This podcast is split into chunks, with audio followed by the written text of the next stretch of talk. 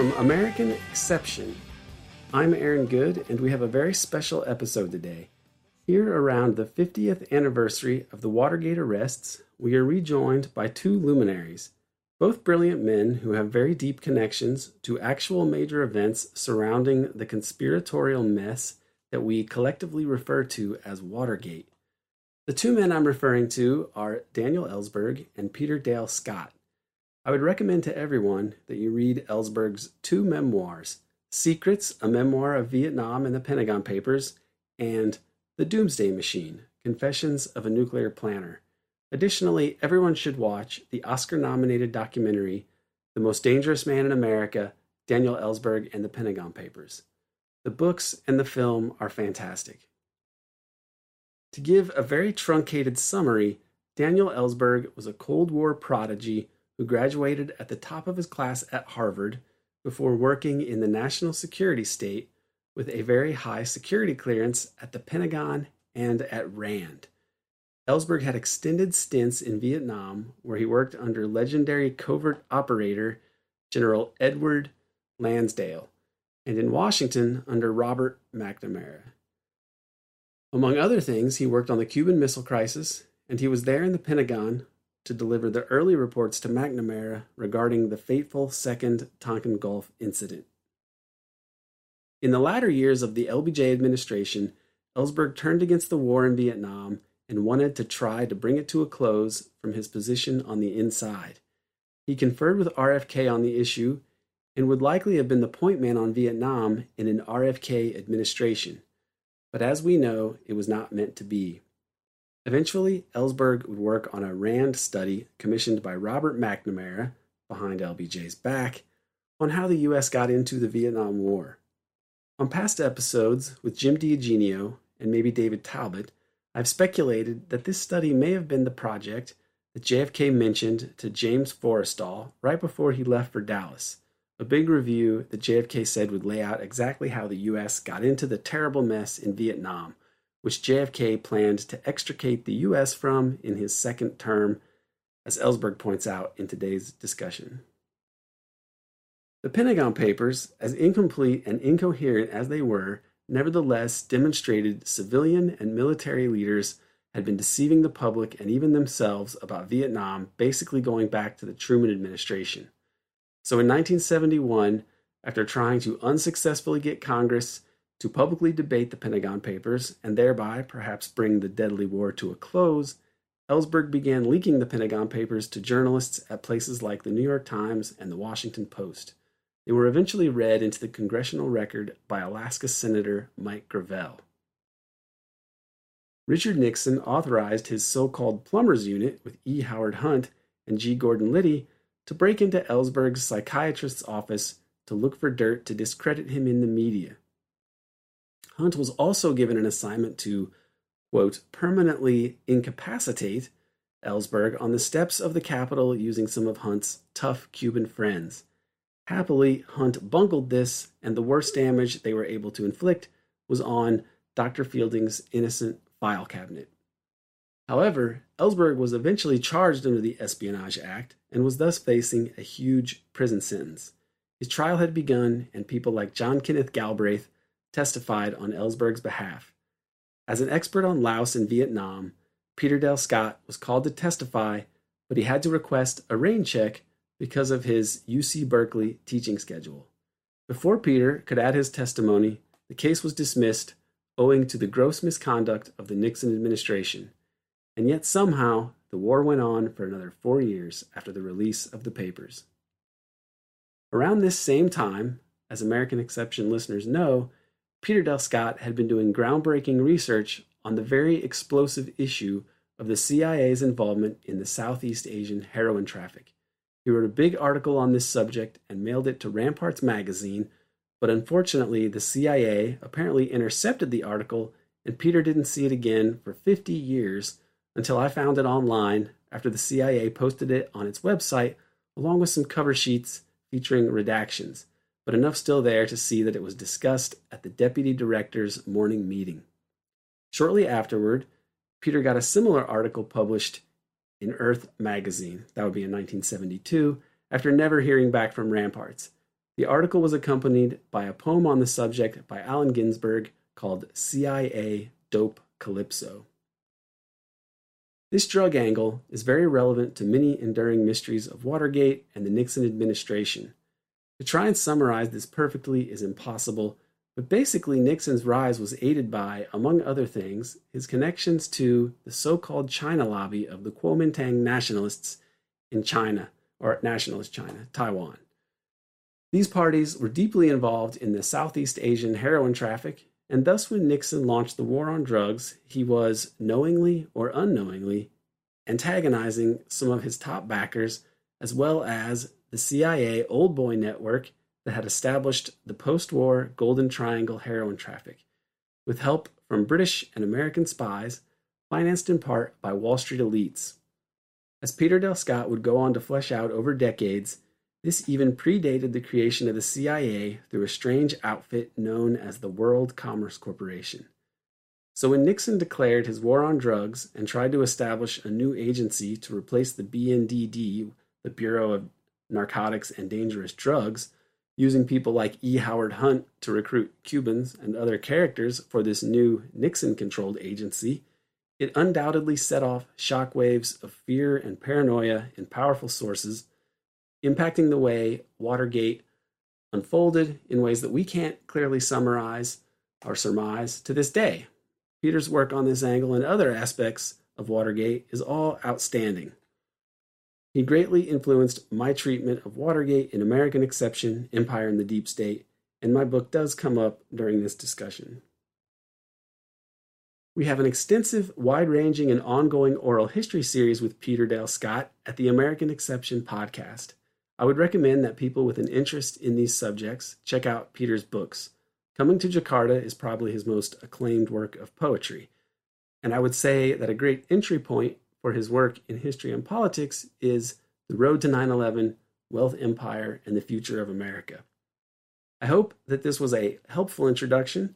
Now let's hear this discussion with Daniel Ellsberg and Peter Dale Scott around the 50th anniversary of the Watergate arrests.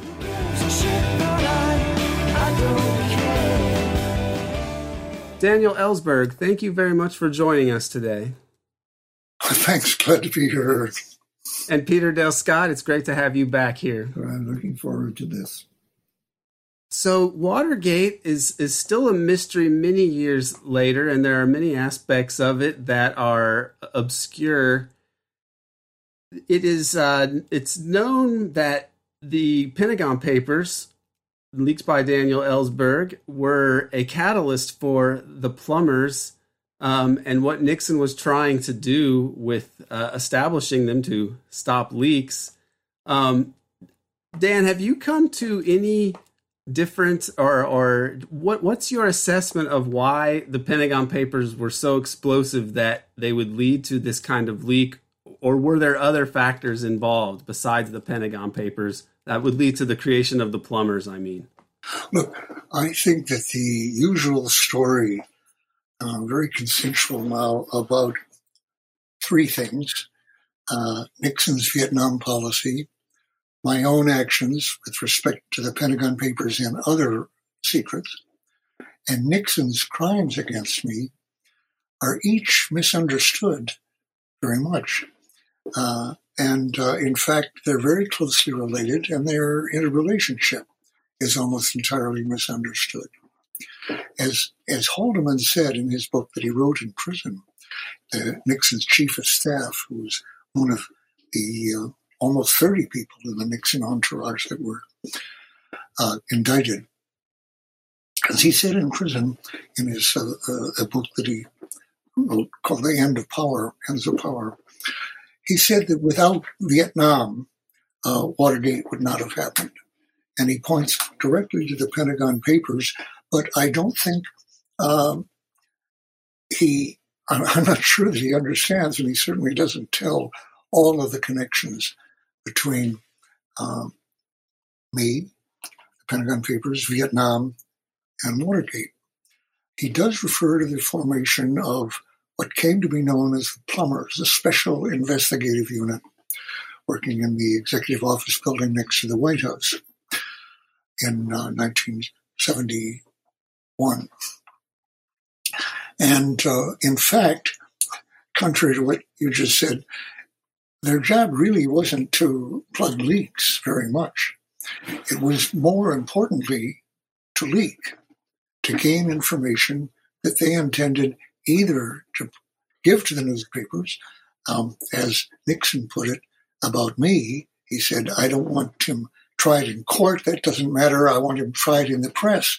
Get all the information you can on him. He said, leak it out. Leak it out. Those are the words. Uh, these are not directions you give to plumbers ordinarily.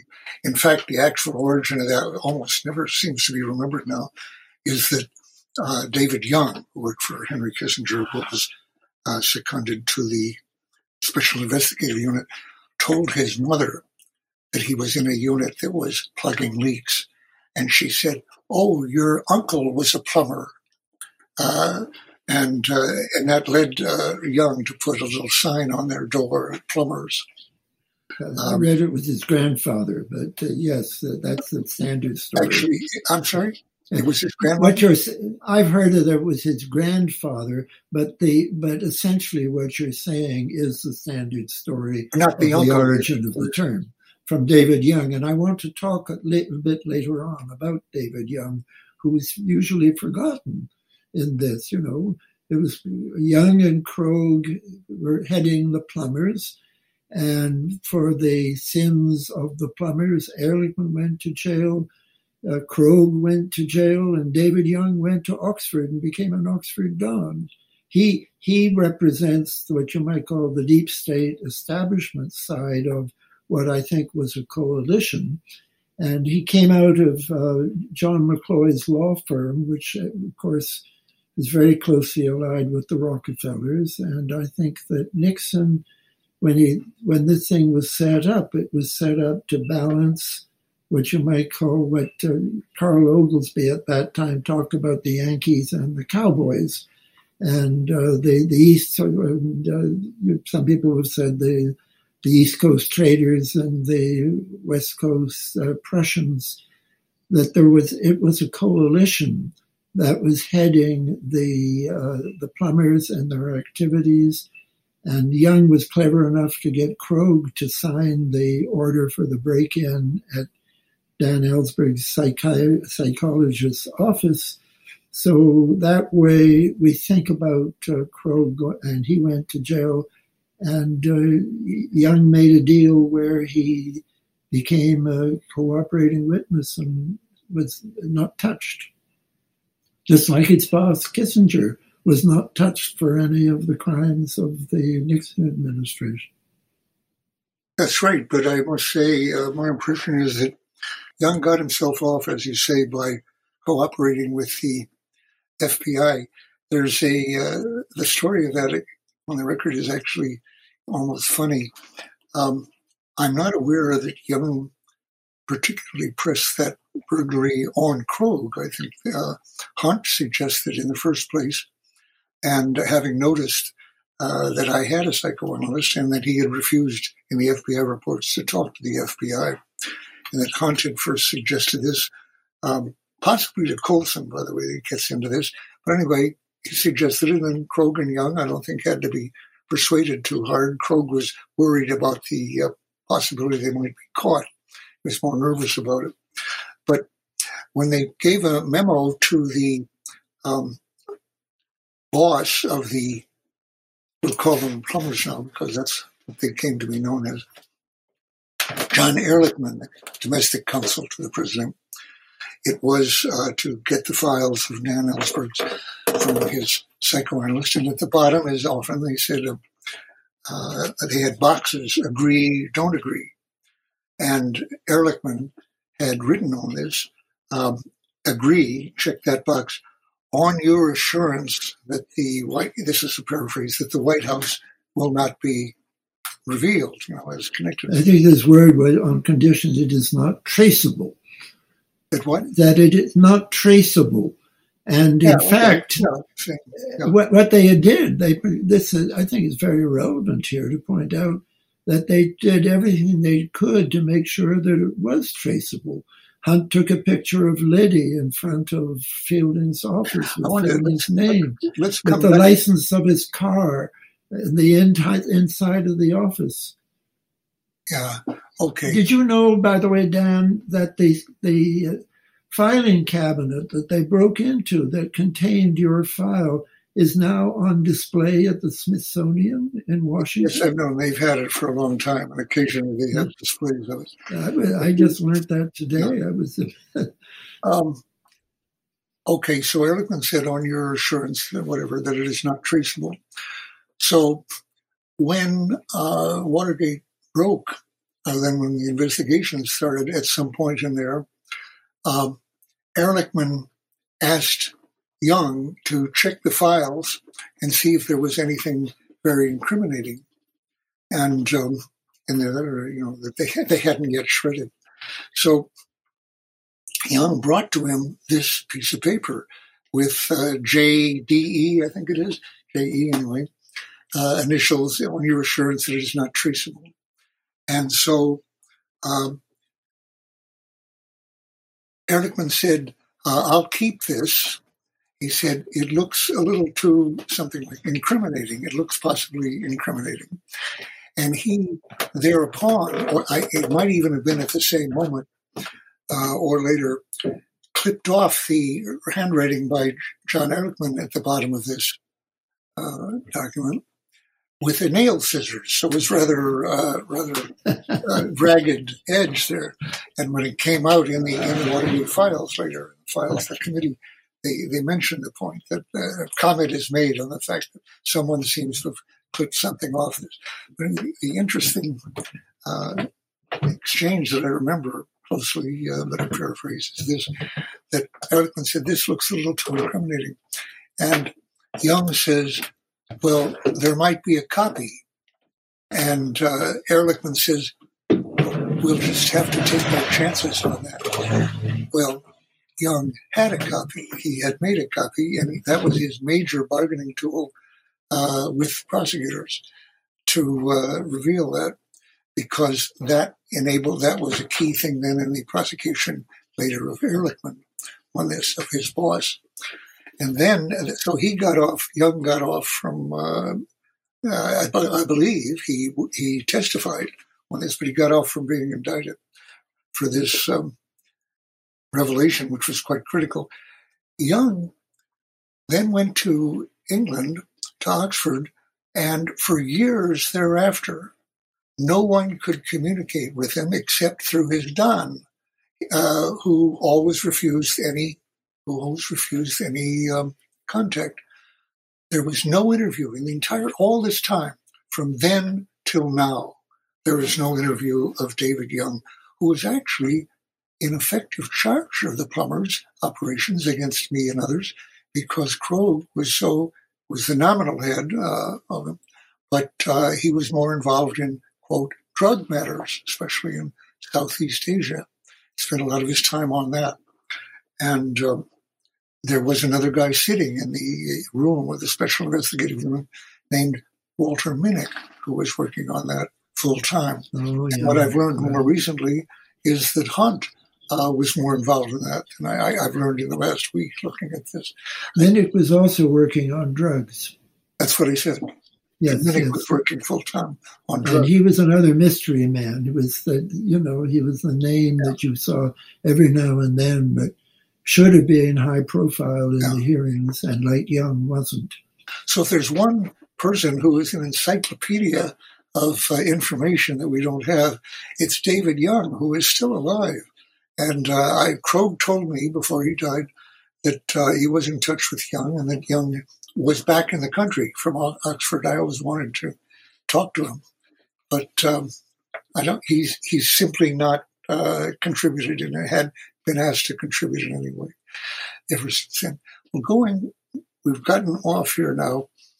Uh, why did uh, why in fact was Nixon ordering or directing or Ehrlichman under him or him crimes against me, which were critical in the end to finding out further crimes as they pursued these, and then uh, critical to the impeachment proceedings, uh, which led to Nixon's resignation.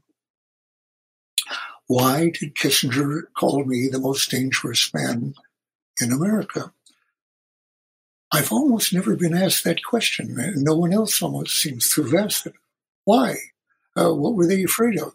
The Pentagon Papers were out. They ended in 1968 before Nixon came into office. They didn't incriminate Nixon. They did have a lot about Eisenhower when he had been vice president, but I think Nixon's name hardly hardly arises in that context. Uh, in Arguably, it was helpful to Nixon because it was dirt on on the Democrats, really. Yes.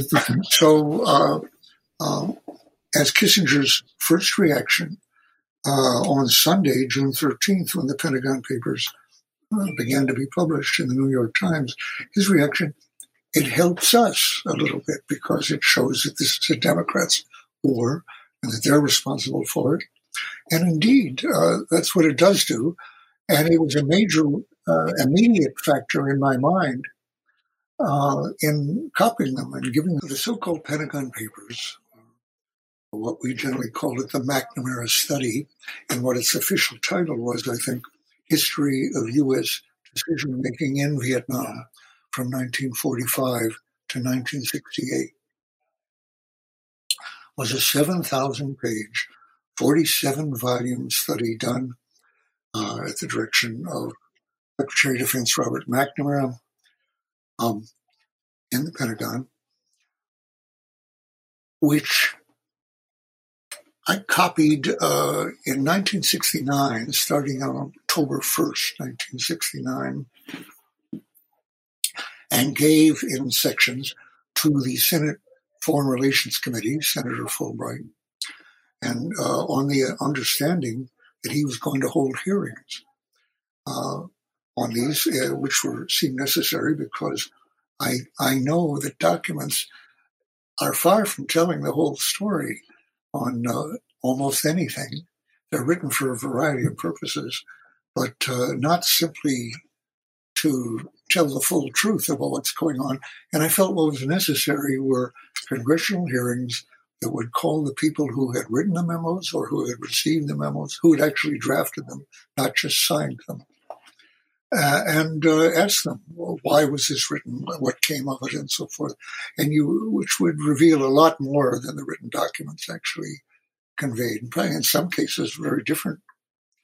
So, because some of those, for example, were written as briefs, essentially to convince people like the Joint Chiefs, uh, or possibly the public, or the State Department, whoever, who didn't want to pursue this policy, to sell it to them in a way that would do it, not necessarily revealing what the grafter or his boss actually uh, felt was at stake here.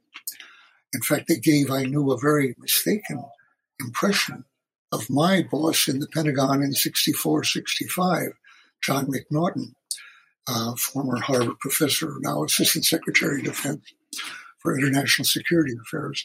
I was his special assistant and saw everything that came across his desk, almost everything, and uh, knew his views very closely. I saw him every day and knew that the hawk impression that he was giving in these memos was almost the opposite of what he himself believed. He wanted to get out of Vietnam. He did not want this bombing to start. He did not want to send any troops. And yet here he is giving rationales for sending troops and for the bombing and so forth to McNamara because he was writing briefs essentially for what McNamara wanted or, felt, or McNamara felt he had to concede to the Joint Chiefs and uh, it gave a false impression both of McNaughton and of McNamara. In fact, so false, uh, and I, I, felt very close to McNaughton, who died uh, just as the study was getting underway in 1967. I'd been in Vietnam for two years at that point and had just come back. But uh, if he'd lived, I have to say, I'm not sure I would have chosen that instrument to try to help end the war because it would be too wrongly uh, in, uh, incriminating to to McNaughton. Uh, he was, in fact, as was I, culpable of uh, participating in an aggressive war and a, a crime against the peace and in war crimes in terms of the bombing. But not as it happened because he actually thought they would be good for U.S. policy, but because his bosses uh, wanted rationales for doing what they wanted to do.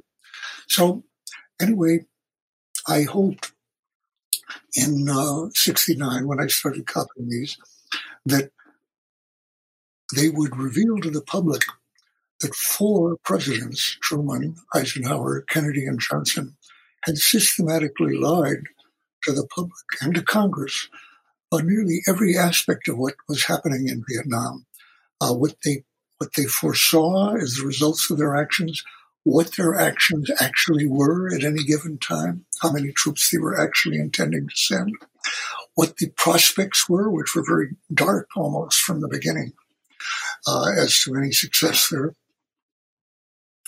And um, uh, the public then had been, in the Congress, had been manipulated into supporting a war effort that, in fact, uh, for, for reasons entirely different from what the public was led to believe. And I hoped that by revealing this, it would at least lead, it might do two things. In the, my first hope was that it would lead Nixon to drop what I understood at that point to be his secret plan and instead to end the war and to blame it on the Democrats, saying, look, it was a noble cause, but they mucked it up. They did it all wrong. Certainly the Pentagon Papers gave him the basis for saying that. But, uh, and that would uh, allow him to move away from what I understood to be secret plans that he had set in motion, which he had not yet revealed. Let me change. Now, it didn't have, uh, it didn't come out at that point. Uh, for other reasons, uh, I can go into. Fulbright didn't hold the hearings. So they had no effect at that time. And he went on with his secret plan. Now, let me get to what I think is the most is the is the most misunderstood aspect to the Vietnam War uh, in its uh, Nixon phase. he had campaigned that he would, as he put it in sometimes, end the war. Other times he would say, win the peace with honor, never spelling out what his conditions for honor uh, might be, uh, or exactly how he planned to do that. He said, I have a plan to achieve this during the war. Uh, he wouldn't reveal it, and it was often referred to as Nixon's secret plan. Well, most people, uh, even scholars, to this day, not all, uh, say that was simply a campaign bluff. He had no plan. He had no secret plan. That's false. He did have a plan. He did keep it secret. I said it the way I did because he never used the two words together, secret plan. But he did have a secret plan. And he, he carried that out. Uh, he attempted to carry it out, and it, it was only partially successful but uh, to a significant degree, it was successful, much more than people realize, I think, to this day. I understood from my friend Mort Halpern in uh, then in the White House, who had come over from the Pentagon, who had been in charge of the Pentagon Papers in from 67 to 68, uh, and the beginning of the Nixon administration. Then he moved to the Nixon White House as a deputy to Henry Kissinger. And I, at the beginning, well, let me go right to what I think the plan was. Based on what Mort Halpern told me, and to some extent on what my friend John Paul Vann, uh, official in Vietnam and a close friend of mine, also told me, basically those two sources. I concluded and I understood that Nixon did not mean to end the war he, uh, or win the peace, that he did not really have peace in mind except uh, in, the most hopeful possibility. Uh, he meant to end U.S. ground involvement gradually or if the North Vietnamese proved to be very cooperative fast, that he meant to get U.S. troops out of there in his first term. In fact, it turns out he hoped that he would uh, achieve a deal where they got out even much faster than that in the first year or so. That didn't happen. But in his first term, they would be out, but then a pro American, anti communist regime, essentially our puppet regime, would remain in power through his second term without U.S. troops. How was that possible? Uh, I would have said impossible at the time, politically and militarily. And actually, it turned out to be possible at the cost of uh, uh, 21,000 American troops and no doubt much more than 10 times more than that in Vietnamese terms. I don't know exactly the casualties in Vietnam in those years, very high. But uh, that was a price both in U.S. and certainly Vietnamese terms that Kissinger and Nixon were very willing to pay for their strategy. Okay. How were they then to keep Thieu or someone like Thieu, uh, would come initially to power through a coup and then through rigged elections, in office in Saigon, which would remain Saigon, not Ho Chi Minh City, in a divided Vietnam, that is, South Vietnam, not united with North Vietnam, for eight years without U.S. troops that whole time? And the answer was uh, twofold. His first and major objective was that there would be no longer any North Vietnamese troops. There would begin coming in in 1965 under Johnson, and were now uh, many more of them in uh, Vietnam in uh, 1968 69 get them out of Vietnam, back to the north, out of South Vietnam, uh, as U.S. troops came out, a mutual withdrawal. And that, would be induced, he thought, by threats to North Vietnam that if they did not meet these terms of mutual withdrawal of troops, he would resume the bombing of North Vietnam that Johnson had stopped just before the election and it would be much larger than before, including probably the use of nuclear weapons. And he was making threats through the Russians and then directly to the Vietnamese in negotiations of the use of nuclear weapons, starting, it turns out, in the spring of 1969. I didn't know that at the time, but I did feel that if he was refusing to allow the unification of Vietnam under communist or coalition control, uh, and was um, uh, intending to keep a lot of troops there uh, most of the first term. That would lead, I felt, felt to a North Vietnamese offensive again, or you know, which I felt was rather likely to lead to nuclear weapons, both in the North and possibly even against China. And actually, pretty much that did occur. Um, if Nixon and Kissinger's threats uh, had any influence, uh, or I mean, uh, their their basic aim was at, at the most to prevent. I'm, I'm sorry, was at the least to prevent another North Vietnamese offensive um, like that in Tet offensive in '68 from happening, especially in Nixon's first term, preferably ever. And in fact, there was an offensive in 72, the next election. So, in that sense, their threats had totally failed to prevent that. They had also failed to get North Vietnamese ever to agree to mutual withdrawal, and they never did agree to that. So the uh, the North troops stayed uh, at high level in South Vietnam um, until the end of the war in 1975. So he, he failed at that. However, Thieu did stay in office even longer than Nixon, as it worked out. I think that without, uh, I believe that without Watergate removing Nixon from office, uh, Thieu would have remained in power through 76 and possibly under the next president much longer. And that brings in the final element of the strategy. Although the U.S. troops would get out and thus U.S. casualties would go down almost to zero, U.S. air would remain for those eight years and could be renewed by the next president.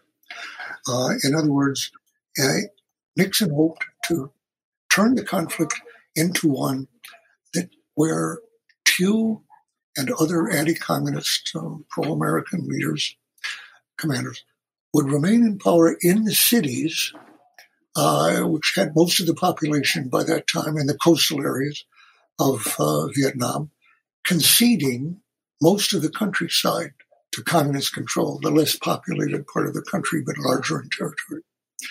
That's why, uh, with that concession, Nixon didn't think of this uh, as a complete victory, uh, but as one that involved a good deal of concession on his part, not reasonable. But that the U.S. representatives basically could maintain power cheaply from the point of view of the Americans, without American casualties, without most of the money involved in paying the troops, with U.S. air.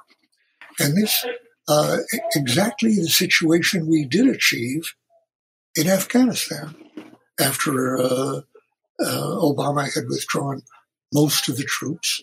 Uh, and from then on, over most of a 20 year period, uh, we were holding on to the major cities of Afghanistan without the use of U.S. troops, essentially, but with U.S. air and drones. We had Libya and Syria, where uh, air was essentially 100% of what we did. Yeah, now, this is uh, corresponds very closely, not, not coincidentally, with a doctrine, a supposed doctrine that Nixon announced in 1969, which he, he wanted to be called the Nixon Doctrine, and which was pretty much. Uh, I'm not aware that people have in mind any example of its being put into practice, although Afghanistan would be a, a perfect one, where the ground troops on our side of a conflict are provided by locals.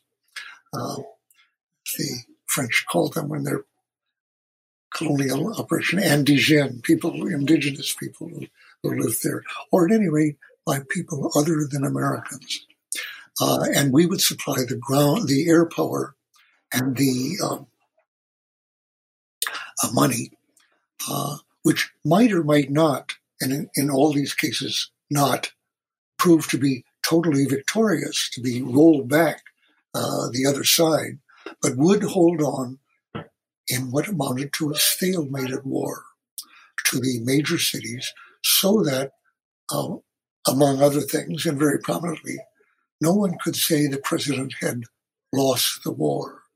They might say that, uh, as in Afghanistan, that uh, we didn't win the war. This is before we pulled out now.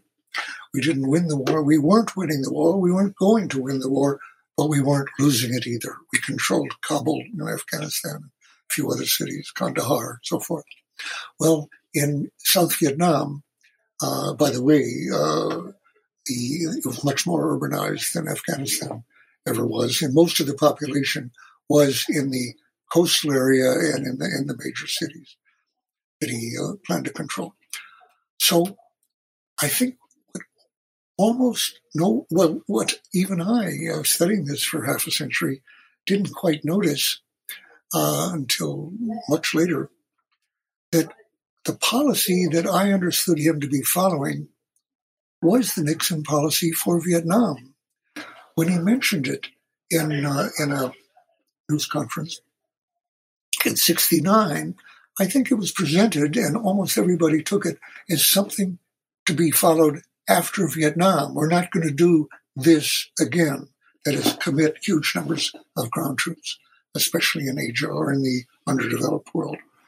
But they were there now. I mean, that's not Vietnam. At the point he announced that, we had about 500, almost 500,000 troops there. Actually, what nobody realized was he had in mind achieving the Nixon doctrine or implementing it in Vietnam. That was his Vietnam policy to continue the war cheap, uh, eventually, cheaply, and indefinitely, indefinitely, between the Saigon regime and the communist-led forces, both from Vietnam and the NLF, the more southern uh, guerrilla forces, indefinitely. Uh, it was just possible, at the most, that they would back off for some years and make things quite peaceful. But that was uh, didn't happen, of course, and uh, came, I think, less and less to be seen as a possibility. But it would be a war in which the armed forces of Vietnam, so-called our puppet forces that we were paying, equipping, uh, paying for their training, and providing with all of their arms. ARVN, they were called Army of the Republic of Vietnam, would be able to hold off the uh, both the North Vietnamese troops and the uh, Southern troops, the National Liberation Front, from taking any of the cities, from making Saigon Ho Chi Minh City, uh, with the help of U.S. air. By the time of uh, 72, actually, we had made the Vietnamese aircraft uh, uh, air into what was called the third largest air force in the world in terms of numbers, largely uh, helicopters and small planes, and so forth. So it wasn't really like a, a, Russian air force or U.S., but very large. Didn't that was not true in uh, under Johnson. But even so, I think no one imagined that they could handle the northern troops and others without United States air. But with U.S. Air, um, friend John Vann, who was as expert on this militarily as anyone, as any one person in Vietnam, always thought uh, with U.S. Air, ARVN can do the job of U.S. troops. Uh, he said they don't run, they don't fall apart when they're attacked if they have air support. And that's pretty much what they don't do offensive operations, which don't do anything for us anyway don't find uh, the NVA, the North Vietnamese Army, unless they want to be found and won a battle, which is rare. Uh, those operations the ARVN doesn't do. Uh, they they are mainly defensive, but when they're attacked, they do what the U.S. armed forces do: call in U.S. air support, and they do that as well. So Vann was saying already in '68 under Johnson uh, we could let most of the U.S. troops go home. Not all of them, but right now, right away. He was almost fired uh, from Vietnam. General Abrams, in charge, very much wanted to fire him for that leak, for that statement. But uh, because he was so valuable to them, they held on. So what I'm saying then is that, and this is something I, I almost only realized in these terms as I was thinking about this program actually you can really describe all of the president's policies in very similar terms. Namely, no president, including Nixon, who people thought was elected on a different basis, that he was going to end the war promptly at whatever cost, just get out, pretty much. He didn't. And another question that is almost never asked is, given your understanding of what he was doing, trying to get out of Vietnam, why did the war go on? for six years. Why did another 21,000 Americans die uh, by 1973? People don't ask that. The answer is, uh, I think, though, that his intention was not to get out of Vietnam under any terms. He never intended to take U.S. air out of the picture in his eight years. And this is very similar to all the previous presidents. None of them with the exception, I believe, of Kennedy, was willing to countenance, to think at all of Saigon becoming Ho Chi Minh City and Saigon and Vietnam becoming unified under communist control as in Hanoi in his two terms, assuming he had two terms. I believe that Kennedy did was the single example, and go as to why that might be, who did foresee that he would get out by 63, that he would get out in his second term. But I think that Ken, uh, Johnson and, and would allow uh, basically a coalition government to emerge, which might or might not come under communist control quite shortly in his second term. My, under, my strong belief on this now after studying it for half a century is that Nixon did not contemplate that uh, for eight years, nor did any of the others. That Johnson was not going to accept that ever. And of course, each of them pursued a course, keeping it, keeping in Vietnam as cheaply as he could, pretty much, uh, without any real prospect of defeating the communists totally, that is, of establishing Saigon control over every part of Vietnam with the NLF, the uh, National Liberation Front, the guerrilla forces, putting down their weapons or even joining army with the North Vietnamese troops going home and so forth. These were always defined as what would constitute a victory, but there was never really any prospect that that could be achieved by what we were doing.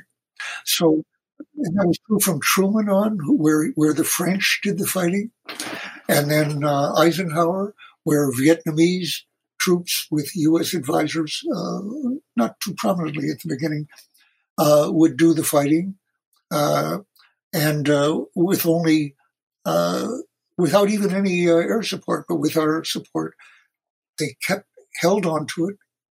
They did not. Not one of them, including JFK, lost Vietnam, as the Democrats were charged with having done with China.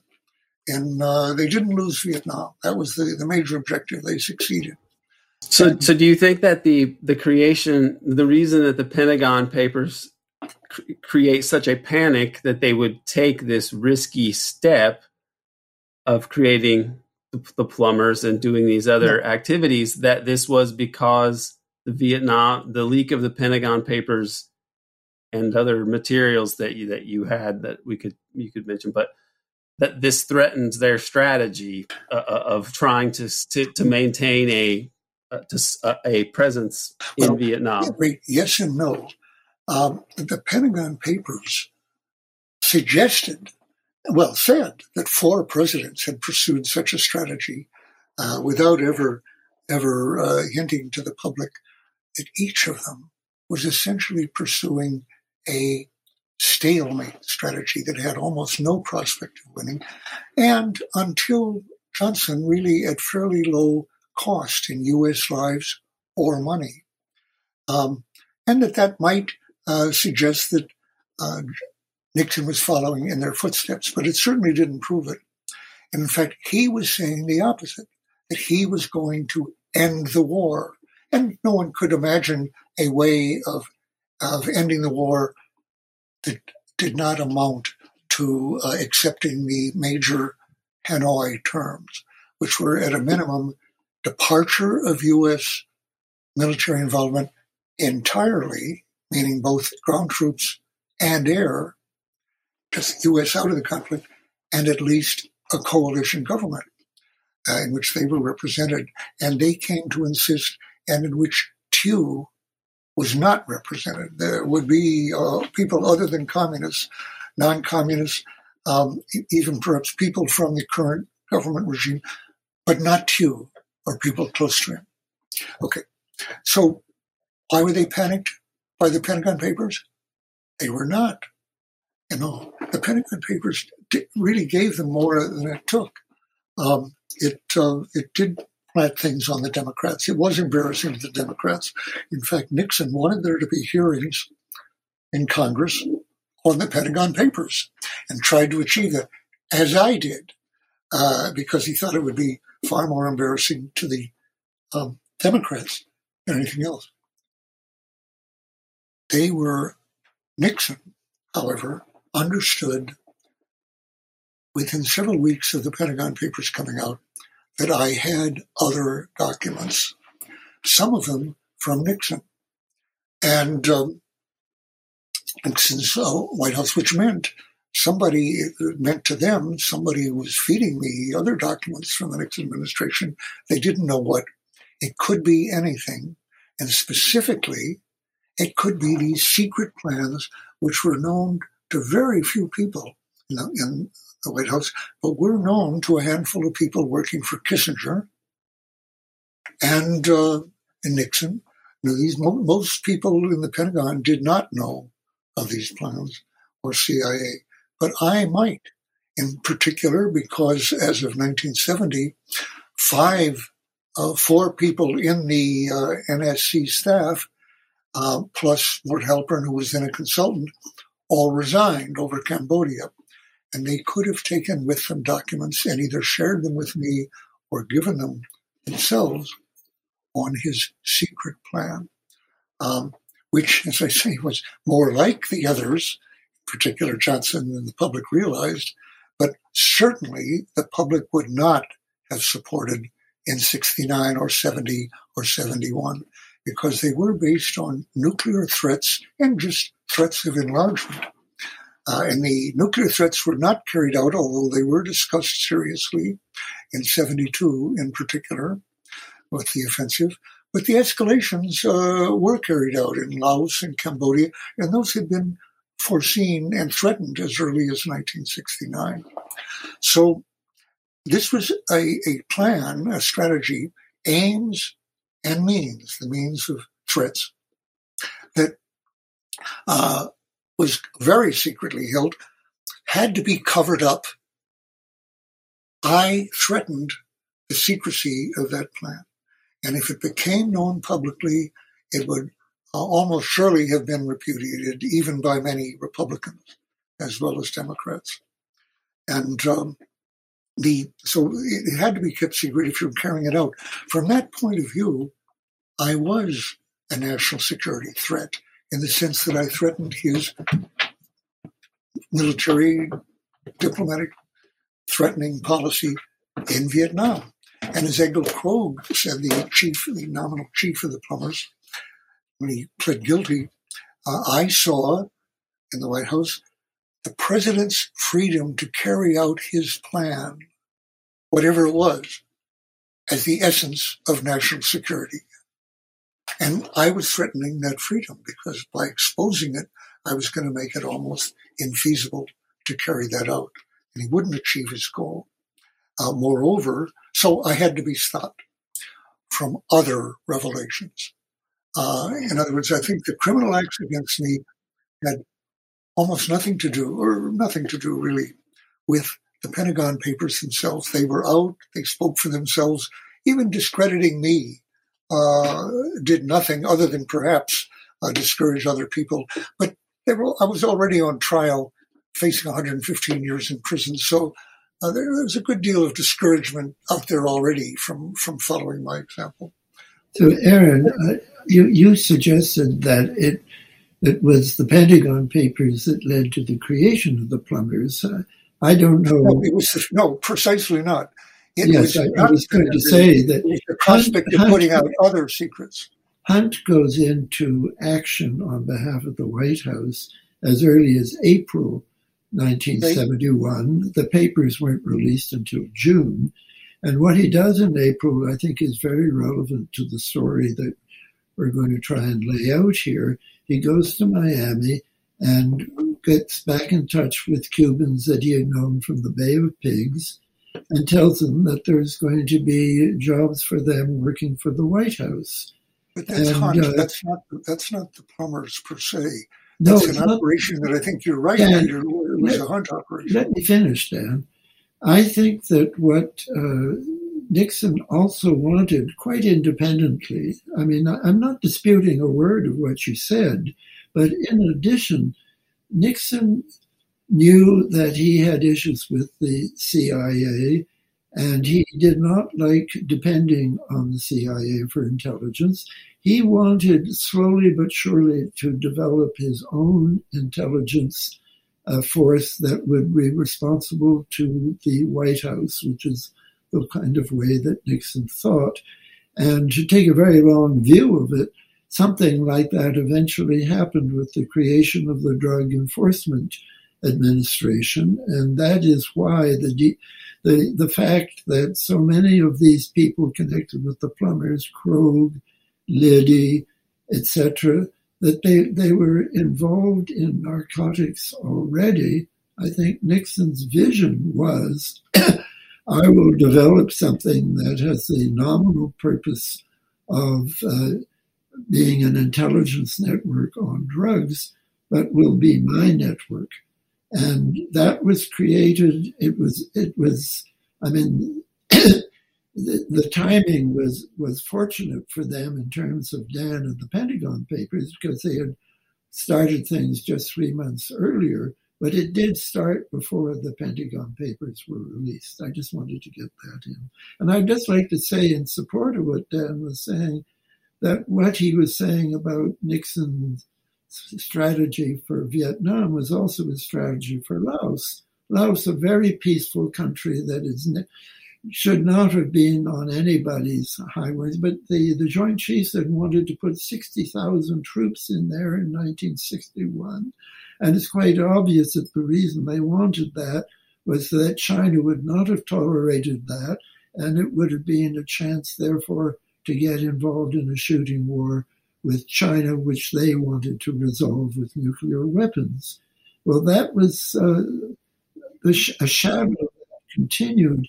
The amount of bombs dropped on this peaceful country of Laos is comparable to what was dropped in Europe in the whole of World War II. And with an army that was not able to do anything essentially except again hold the cities, which there are very few in Laos, there are two really, Luang Prabang, there are two capitals, and that's about it for cities, except for very small regional towns. I just want to know that in. Uh, Kennedy, I, I think what you've said, Peter, is very relevant to the Joint Chiefs position on this whole operation. In fact, I suspect, and this is a suspicion, that their reason for wanting to do this enormous operation in Vietnam, which they were proposing from to begin with to some extent in 61, but especially from 64 on, before the election, uh, was, this is a speculation of mine, was with the idea of getting into a war with China, which would be conducted with nuclear weapons and which would finish the Chinese communist problem uh, one way or another. Uh, I think they wanted war with China, which Johnson very definitely did not want, and Kennedy did not want. So they were posing, as you said, as early as 61, going into Laos. And that was very hard to rationalize, except as a way of getting into war with China. Again, Kennedy, A, did not want, and B, didn't want to use nuclear weapons uh, in that connection. So we, we agree on that. Uh, so, and, but that has to do with the Chiefs. This, this uh, outlines the suspicion that, you know, that it was a very paranoid presidency at a very paranoid period in American history. Nixon psychologically was paranoid, but uh, just about everybody in Washington was paranoid in that period, I think, and then the Joint Chiefs in particular were very paranoid about what Nixon was planning. So you you end up with the uh, the Radford incident where the uh, the uh, the Pentagon actually recruits somebody to spy on Kissinger and get his garbage, uh, his, his wastebasket material back to the Pentagon. And uh, if I if I can if I can jump in here just to sort of as a segue to this, and then you can continue. This is this other bizarre paradox of Watergate, which is that while this struggle over Vietnam policy is is playing out, at the same and is is integral to under to to what was going on with Watergate, you also had the paranoia of of right wing figures about détente and the fact that the central actors, or many of them in Watergate, were anti detente people to the right of Richard Nixon. And so this is this is also something that has to be understood. And you're mentioning the Moorer Radford affair and the fact that they were spying on Kissinger is certainly relevant here. So, what is the significance of détente? Can, can I uh, clarify what I said? when I said I think the Joint Chiefs were interested in uh, almost throughout in the possibility, certainly in the Johnson era, uh, era of uh, a nuclear war against China. I don't have any impression that Nixon wanted that any more than Johnson.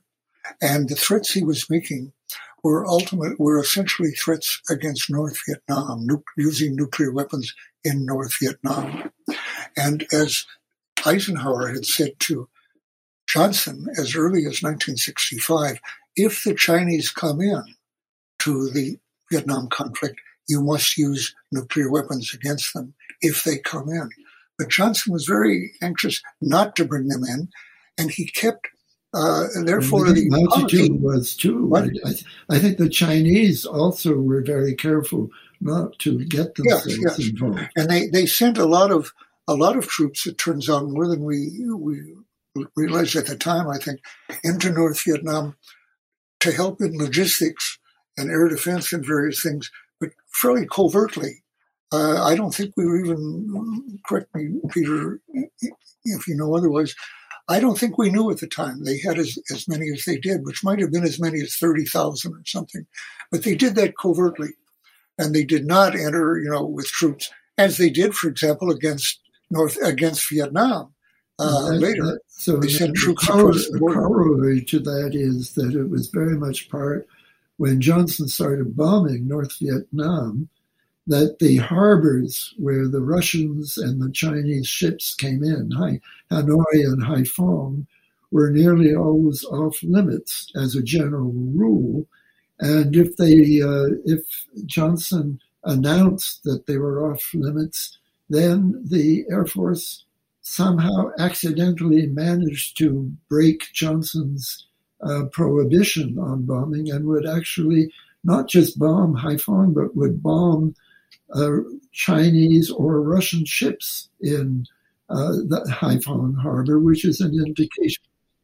This is under Johnson, you know, in 66, 67 was a big, a big time of this. That was a core of my book, The War Conspiracy, that came out in 72, was a whole chapter which just listed on the one hand when Johnson was, you know, it was always tied to Johnson trying to look like he was searching for peace, so he would halt the bombing altogether or something, or he would be very strict about not bombing Haiphong.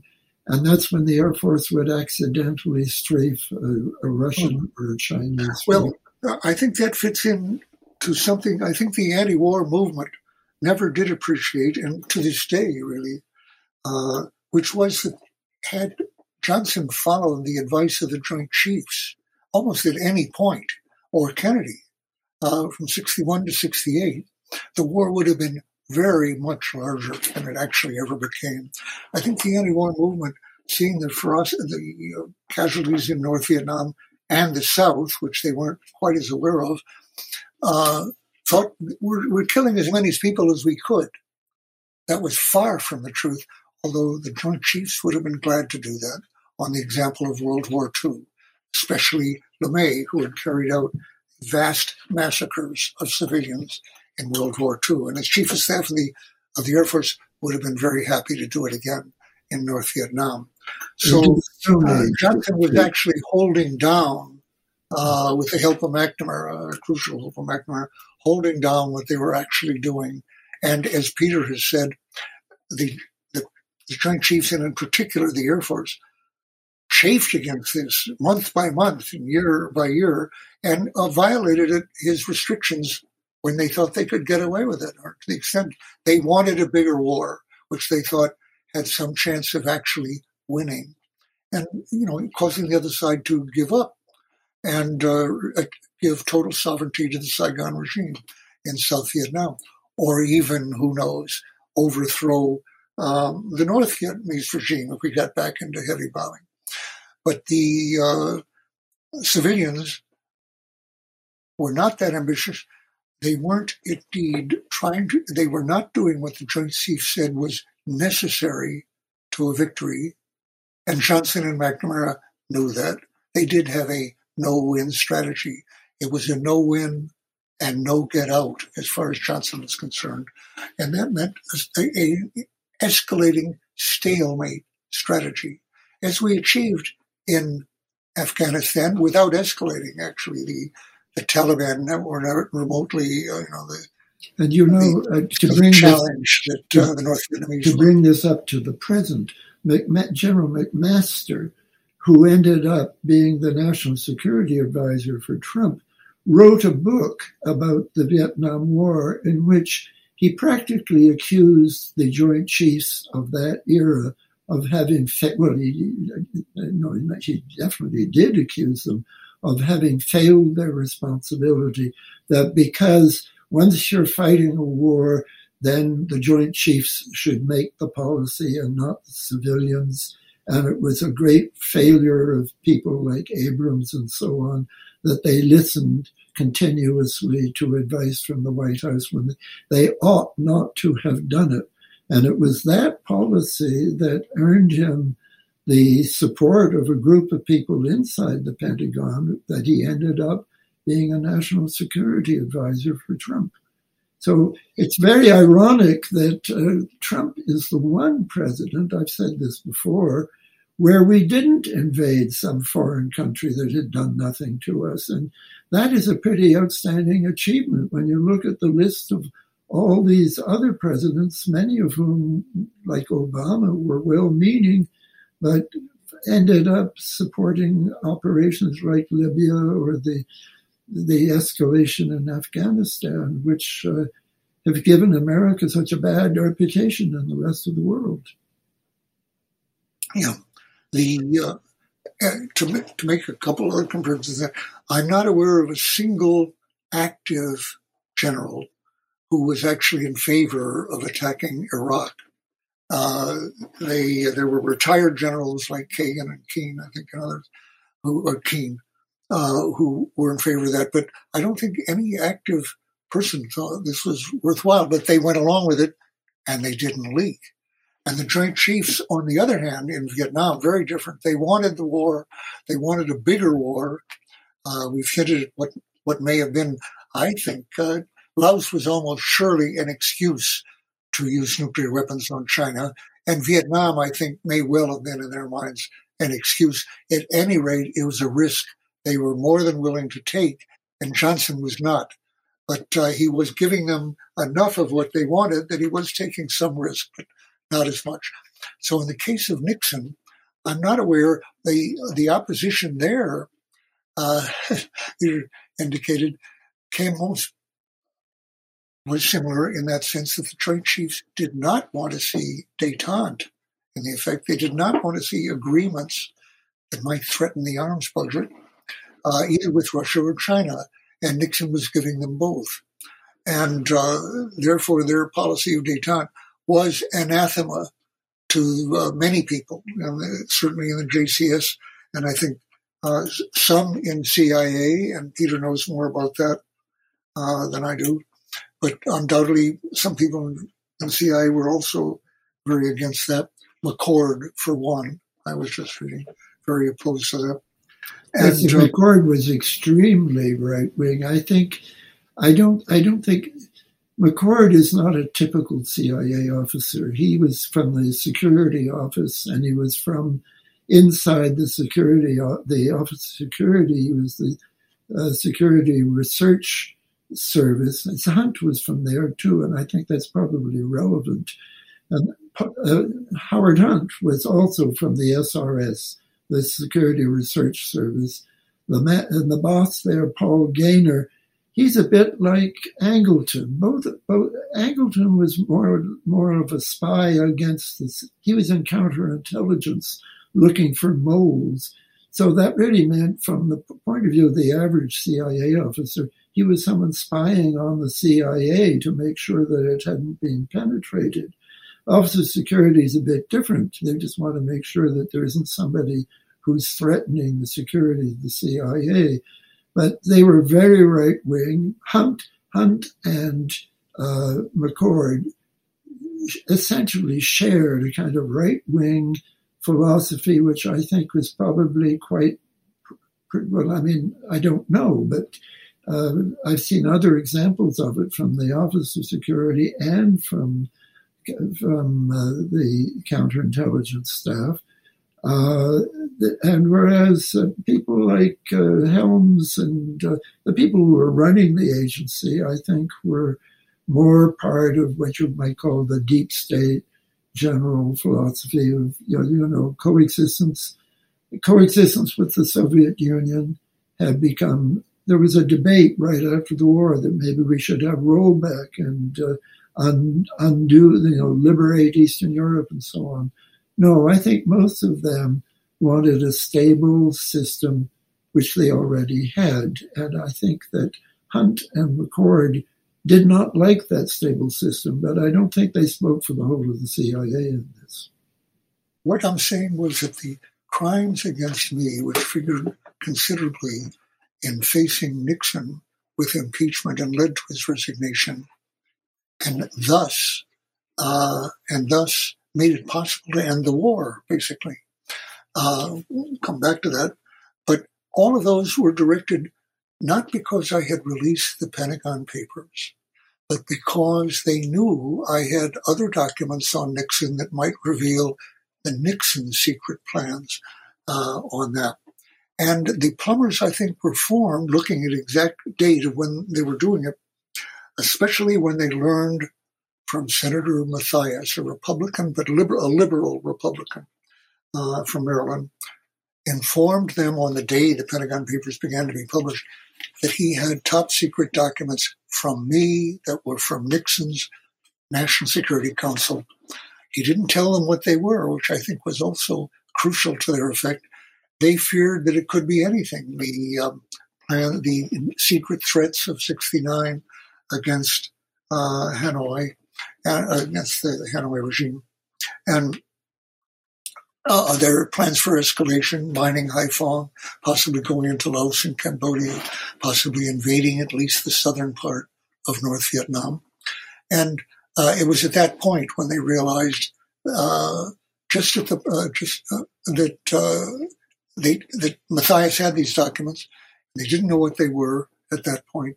That they formed this group, which had a number of missions given to it, including pinning the Diem assassination on Kennedy through forged documents if necessary, interviewing uh, uh, Ted Kennedy, or rather people who might know about Chappaquiddick. Uh, he still thought of Ted Kennedy for, as his major rival uh, for 72. And uh, Hunt was used in part, as Peter knows, to interview a guy who might have information on Kennedy, which he turned out not to have. They did various other opera. They did a number of covert operations. No, but Dan, I'd like to talk about that. You're talking about Hunt's uh, d- interview of a man called Clifton DeMotte, who was supposed to know things about Chappaquiddick. And we know quite a lot about that. But the reason we know quite a lot about it because it, that material was fed to uh, Woodward and Bernstein, but not uh, uh, it, it, it, came from the Mullen agency where Hunt, when Hunt retired, he, he, it, he nominally left the CIA. He didn't really leave the CIA. He went to an agency called the Mullen Agency that did PR for big corporations. Uh, a lot of the biggest, like uh, the Howard Hughes Corporation, were actually uh, corporations that also did business with the CIA, and that all became part of the Watergate story at a certain point. But we know that uh, it was Hunt's. Uh, Hunt suggested to Mullen. Well, Hunt told Colson came to Hunt and said, "We, you know, we want you to work for the White House on this." Hunt told Bennett, "I will be working for the White House, getting dirt on people. And it was Robert Bennett in the Mullen agency who suggested to Hunt, well, you might want to interview Clifton DeMotte. And at that point, Hunt said, yes, but I'll have to get a disguise. And so he got a voice altering apparatus and he got a, some kind of uh, mustache or something, a facial disguise from the CIA making sure that he had, if if he got caught in it, he would be able to say, oh, know, I, you know, I'm doing this for the CIA. But it didn't come from the White House. The idea to interview uh, Clifton DeMotte came from Robert Bennett, and the knowledge that Woodward and Bernstein had about it also came from Robert Bennett.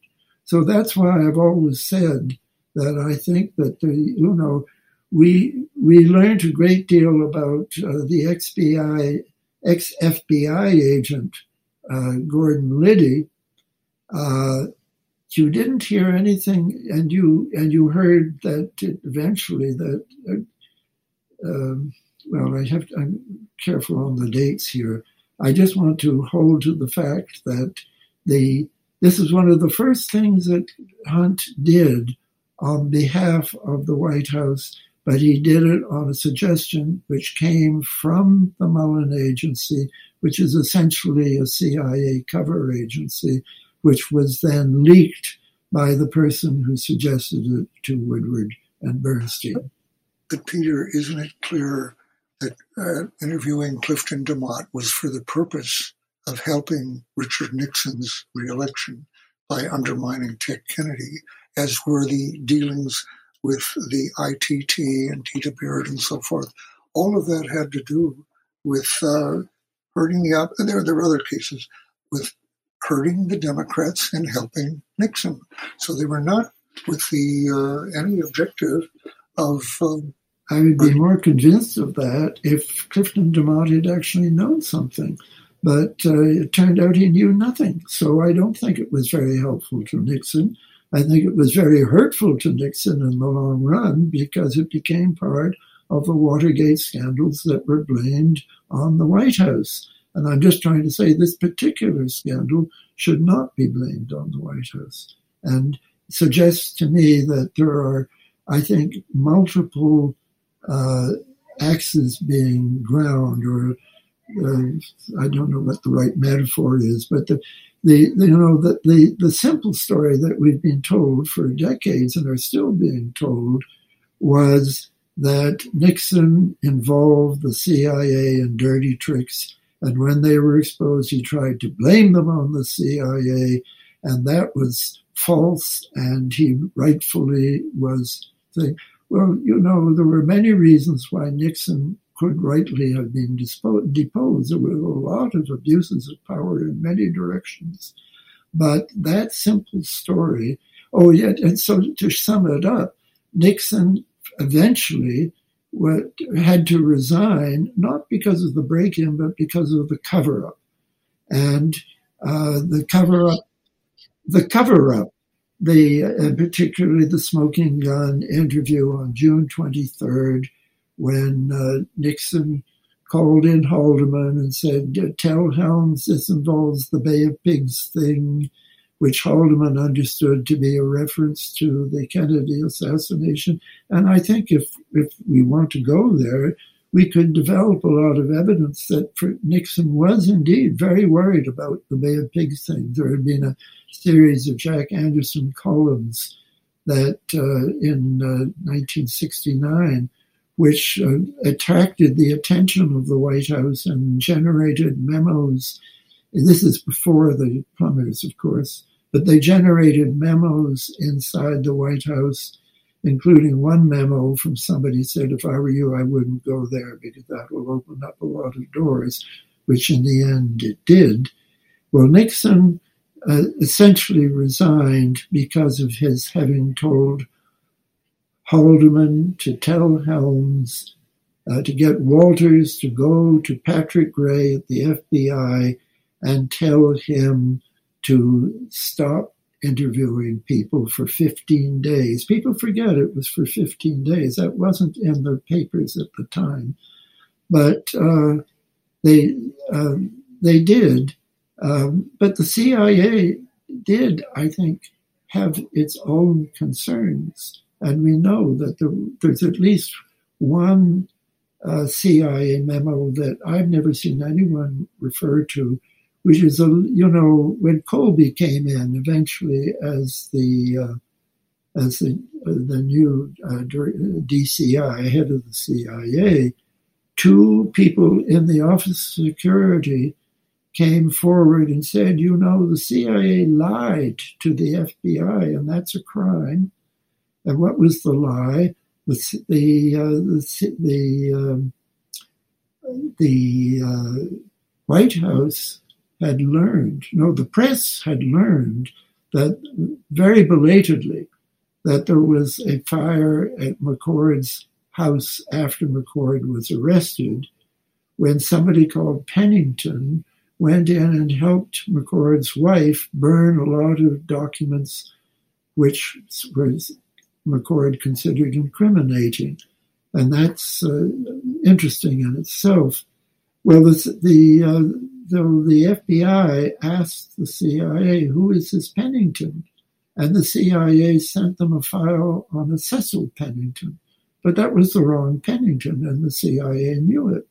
Well, that was a crime. The CIA lied to the FBI. It is a federal crime to lie to the FBI on a matter of FBI business. And when later uh, the whole question came up in the wake of Nixon's resignation, question uh, there were two successors to Helms put in by Nixon.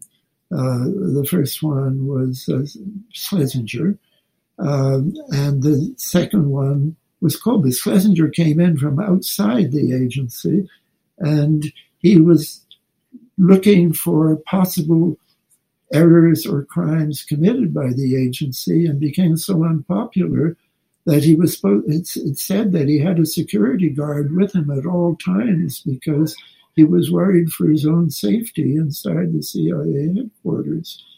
And then you had Colby, who was from inside the agency, but shared the philosophy that excesses had been done and it was time to begin to rein in the agency and collaborate more with Congress. And that got him fired. And some people, you know, let's not go there, but he died very mysteriously. And some people think that he may even have been murdered. This is long, long after Watergate.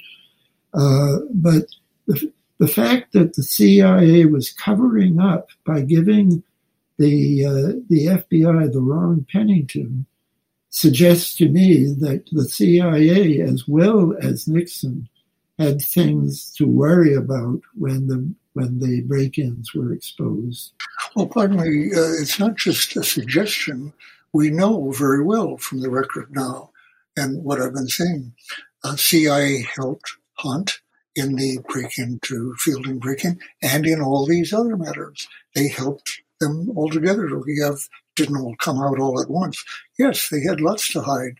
And when the crimes of Watergate, or the break-in came out, uh, the CIA was, on whatever else it felt, was very anxious to hide its own involvement in all of these things for obvious institutional reasons and personal individuals who would be personally incriminated by this. But so, should I make a uh, distinction, Dan? Yes, the CIA had a lot to hide, uh, but uh, I, I, I've just, uh, in the course of reading a book that presents the FBI, an FBI perspective on Watergate, written by a man called John O'Connor, who is, you know, typical FBI material, or an Irish Catholic, went to a Catholic university. That Hoover's FBI at one point was really an army of Irish Catholics versus the Protestants who went to Ivy League universities and then into the CIA. That was sort of the tension in the 50s, which was roughly in a, a kind of equilibrium until just before Hoover died, when Hoover got very angry at the CIA, cut off links to the CIA, and then Hoover himself died on May in May 2nd of 1972, and you have a complete state of chaos in terms of interagency relations. And I don't think you can have a full discussion of Watergate without being aware of this very special state of, of, of chaos between agencies and with inside the FBI because you had two prominent uh, deputy directors. One was William Sullivan. Uh, Walter Sullivan, is it, or William? Help me, Aaron. Uh, it's William William Sullivan, the guy that got shot by because he was Sullivan. mistaken mistaken for a deer. That's it's William, William Sullivan, Sullivan who who uh, got named in the Watergate hearings was forced to resign and told a friend very pointedly if you ever see that I'm dead in an accident, know that it wasn't accident. Know that I was murdered. And about 18 months after he made that statement, yes, he was shot because somebody thought he was a deer in the woods yeah. of New Hampshire. But the, the relevance of all this, I think, is has a lot to do with the fact that these things did come out. There were leaks, and there were not leaks about other things. Um, uh, all of this had to do with this uh, jockeying and uh, avoiding accountability. But I think it is mistaken, as is often said, that the problem with Nixon, what got him, was the cover up. The cover up was indeed every aspect of it was obstruction by justice, whoever did it. So that's a crime. Anybody involved in the cover up, for example, Dean uh, was practically running it. But um, uh, people ignore that they had a lot to cover up that had to be secret. And I think it was at least as much what uh, they were covering up as the fact that they were covering up something which did involve lying to people, but they were covering up very clear domestic crimes. Also, international crimes like bombing Cambodia, but that was dismissed. Yeah, by, they, they uh, tried to offer that as a reason to impeach him, and they they struck that one out. These mass killings of other people, no, that we don't. No, no. They, they couldn't. They wanted a bipartisan uh, vote in the end, and they couldn't get the Republicans to agree that massacring Cambodians was uh, something that the president was not actually free to do on his own, whether it was a good thing or not. So um, the but the other things, like the burglary, but also the attempt to incapacitate me totally on the steps of the Capitol on May 3rd, uh, things like that needed to be covered up. And people who said, "Oh, Nixon, his mistake was he didn't just clear the books, uh, you know, tell the truth early on, get it off." ignoring that he really couldn't do that. There were a lot of crimes that he was implicated in, and his high subordinates uh, were definitely all implicated. He had to keep Excuse me, Dan, but I want to. I was about to make a point about this book by John O'Connor, the former FBI agent. He was also at one point Mark Felt attorney, and Mark Felt was the man who has now been identified as the FBI half of uh, Deep Throat there was always more to Deep Throat than uh, the uh, than than Mark Felt because Mark Felt, for example, didn't know anything about Clifton DeMotte. That was something that happened in a CIA cover agency. I want to get to the to uh, something that Dan was talking about. Yes, the CIA had things to cover up. According to this is the FBI philosophy of a man who became a quite major lawyer uh, uh, that uh, and this this involves uh, actually the, the, the, American exception, the theme of Aaron's book, which was that there's always in any constitution an area which cannot be handled by the laws, and you have to have some kind of arrangement for dealing with the exception. And he has a quite uh, a history of what Aaron you would call the exception in America, going back to George Washington and how he accepts that as an FBI lawyer, that the, the CIA, what the CIA did in support of Nixon was okay because it goes back to Washington on his own initiative fighting the Whiskey Rebellion in Pennsylvania in 1798. Is it? Uh, I, I'm not sure of the. Who, who is the he we're talking about here? Who is he? When you say he, who are you quoting? Mar- Marco John John O'Connor is the author of this book. I'm trying. I'm trying to give the th- his thesis. He wants to say who is responsible for Watergate. Was it was it uh, Nixon? Was it the CIA? He says both.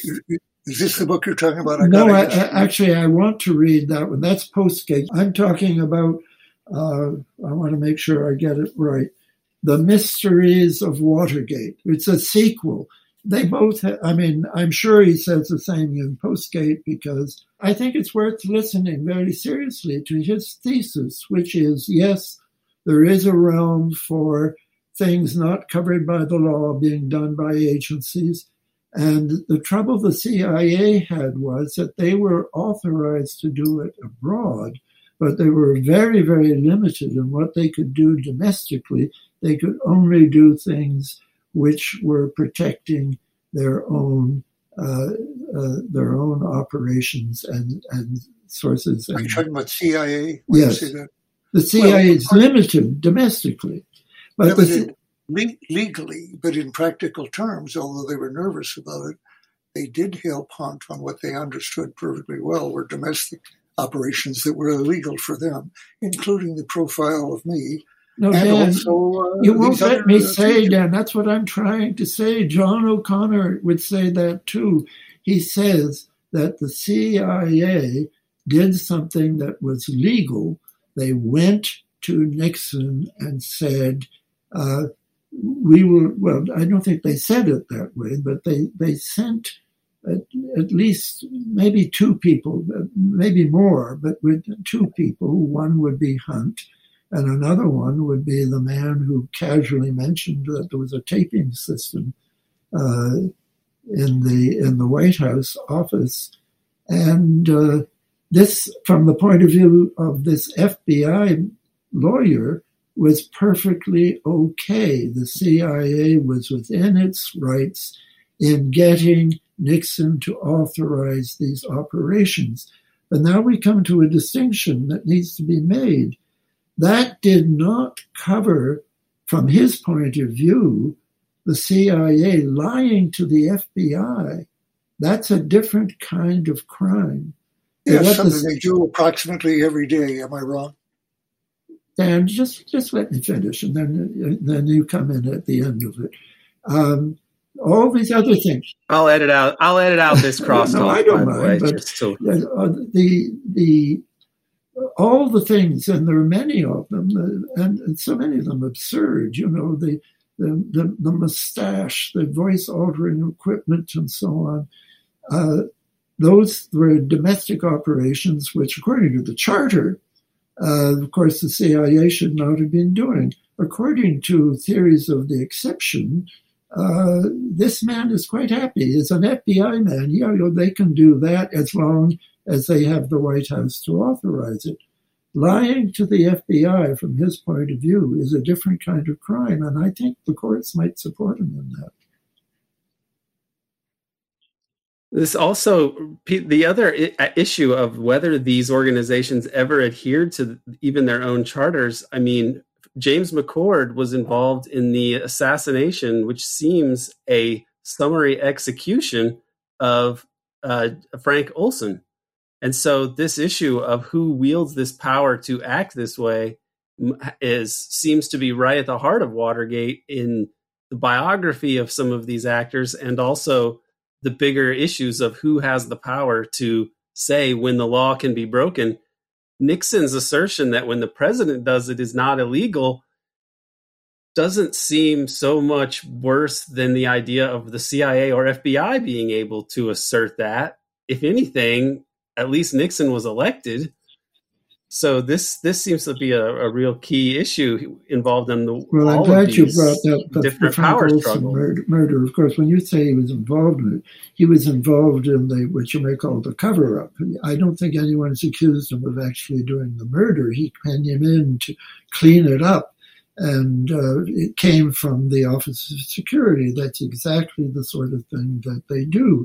But he's a very very heavy high level operator because this uh, th- this was uh, I don't know of any other uh, act of murder committed by the CIA in support of their operations back then, but to bring it up to the era of Watergate, um, the uh, I, the, the the book this uh, by John O'Connor attaches a lot of importance to the fact that when Dorothy Hunt flew to Washington with $10,000, uh, the plane she was in was blown up by an electronic device.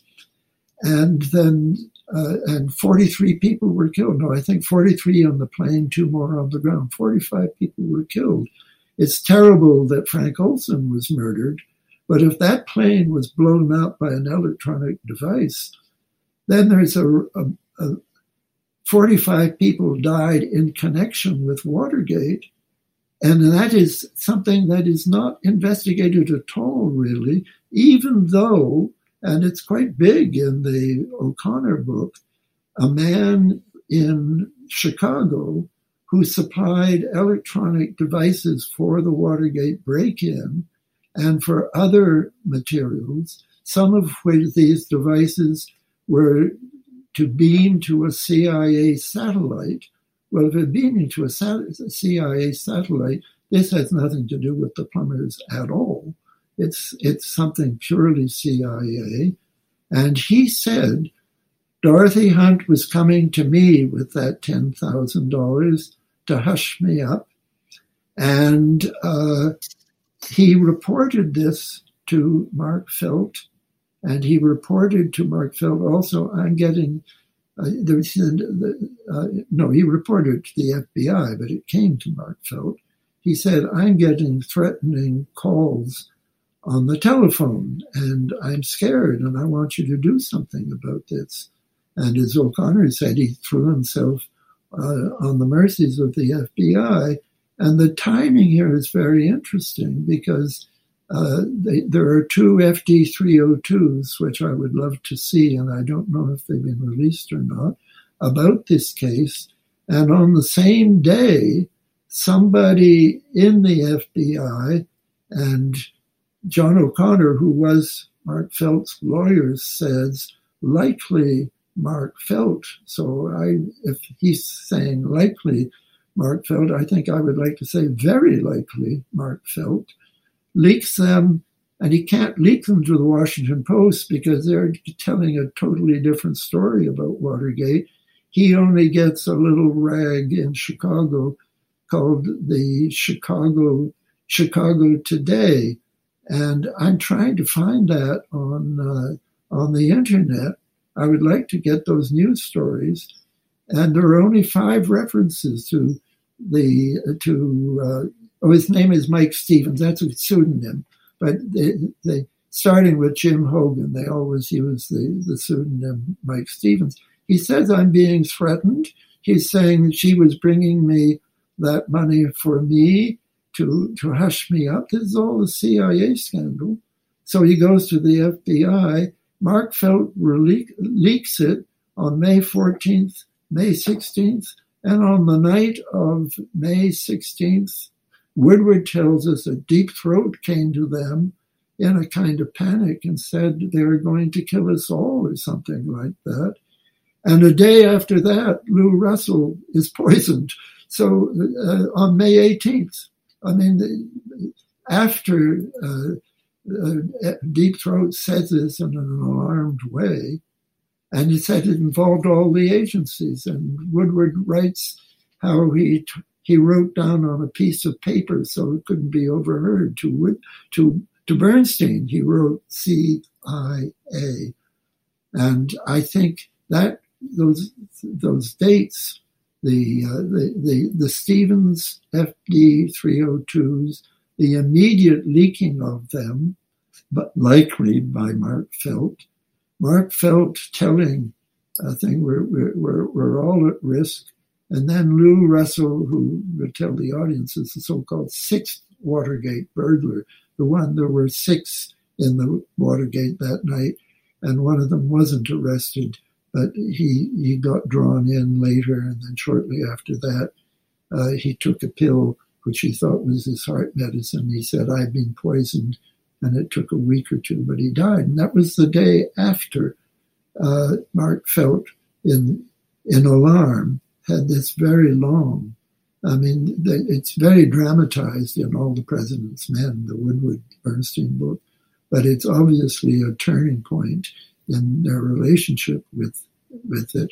And all these facts, I think, are relevant to Watergate, but most of them did not make it into the Washington Post uh, saying mainstream media account of things that uh, you know that felt leaked it. He leaked it to a tiny local paper. There is a photograph of the Indianapolis Star. If you in my Google search for the Chicago for this whole business, there's a, a portrait of it, but it's a very expensive paywall. If some of you want to paywall, you can get that page in one.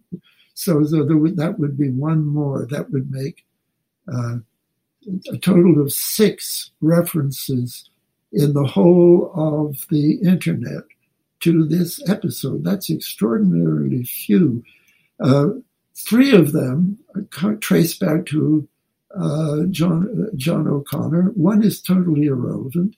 One is extremely relevant, which is the FBI Watergate file, which somebody got on the FOIA and put on the internet. The problem is that what they got is so badly reproduced, so illegible, that this very relevant reference of the Watergate files is absolutely useless. You see the name Michael Stevens, you see one or two hints that it, the FBI 302s we're talking about are there, but uh, you you can't use it at all.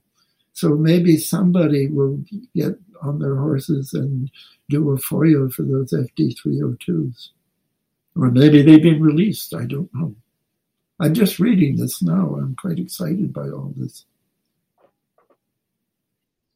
That is fascinating, and I, am going to look more into it. I, I, can't. I don't know that I even wrote about the Dorothy Hunt aspect of Watergate, even though it's it's it's relevant in that whole that whole plane crash. But I do mention that the, the Russell heart attack and the deep throat conversation on May 16th and 17th, where he's saying uh, you know, people we're all going to die, more or less. And he says the covert activities involve the whole of the U.S. intelligence community and are incredible.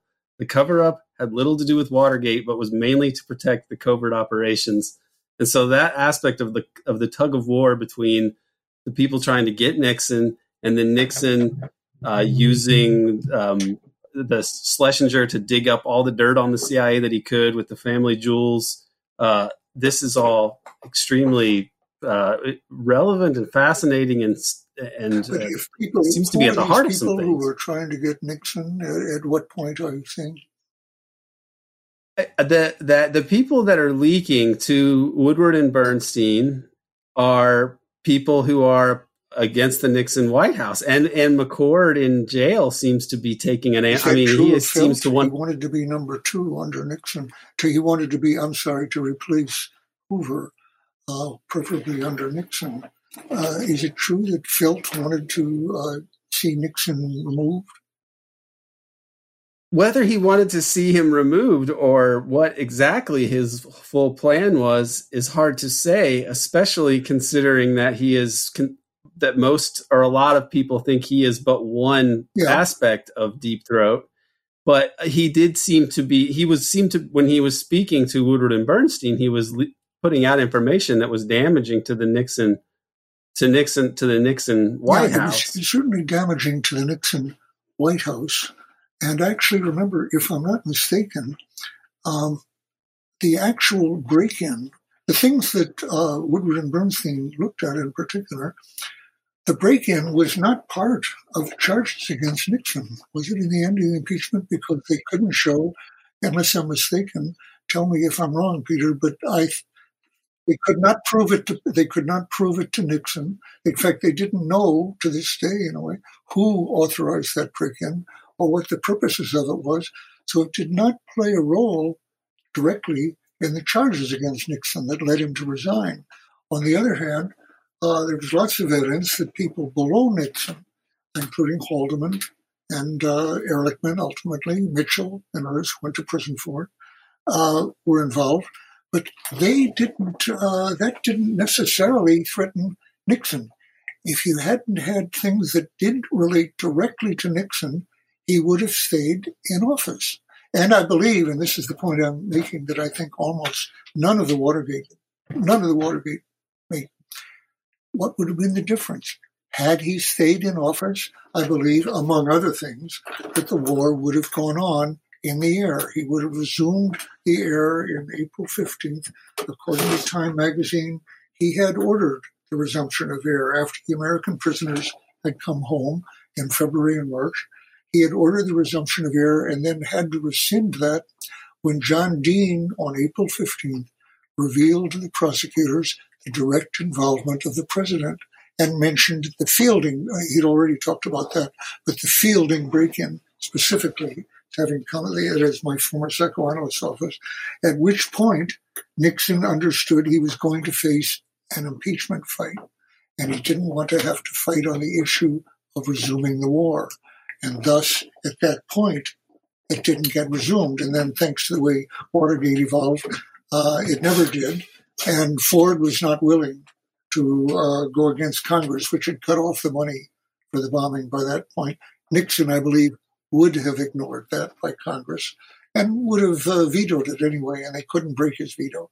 So the war, the effect, for good or bad, explain that, of uh, this chain of events in which I played a part, only uh, with a lot of other things that came along, uh, did play a role in a chain of events that got Nixon out of office, which was certainly not my expectation or aim. Uh, although I had been told by Mort Halpern it was necessary to for the war to end, for uh, Nixon to have a successor. Nixon was not going to end it. And I, what I'm saying is, I didn't foresee any way of bringing that about after the election in 72. Yeah, Dan, I think this is worth pursuing, though, because uh, in the end, the Nixon strategy depended not just on having indigène, a local army, but someone to pay for them, and that was the U.S. Congress. I don't think. I think. Someone, what? I'm sorry. Say again. I missed. Uh, you were saying that the Nixon doctrine involved using local yeah. troops, the ARVN, and yeah, air power and money. Yeah. Uh, and uh, the, the, there is no Vietnamese economy that's going to support that army. It's got to be supported by Congress. And I think right.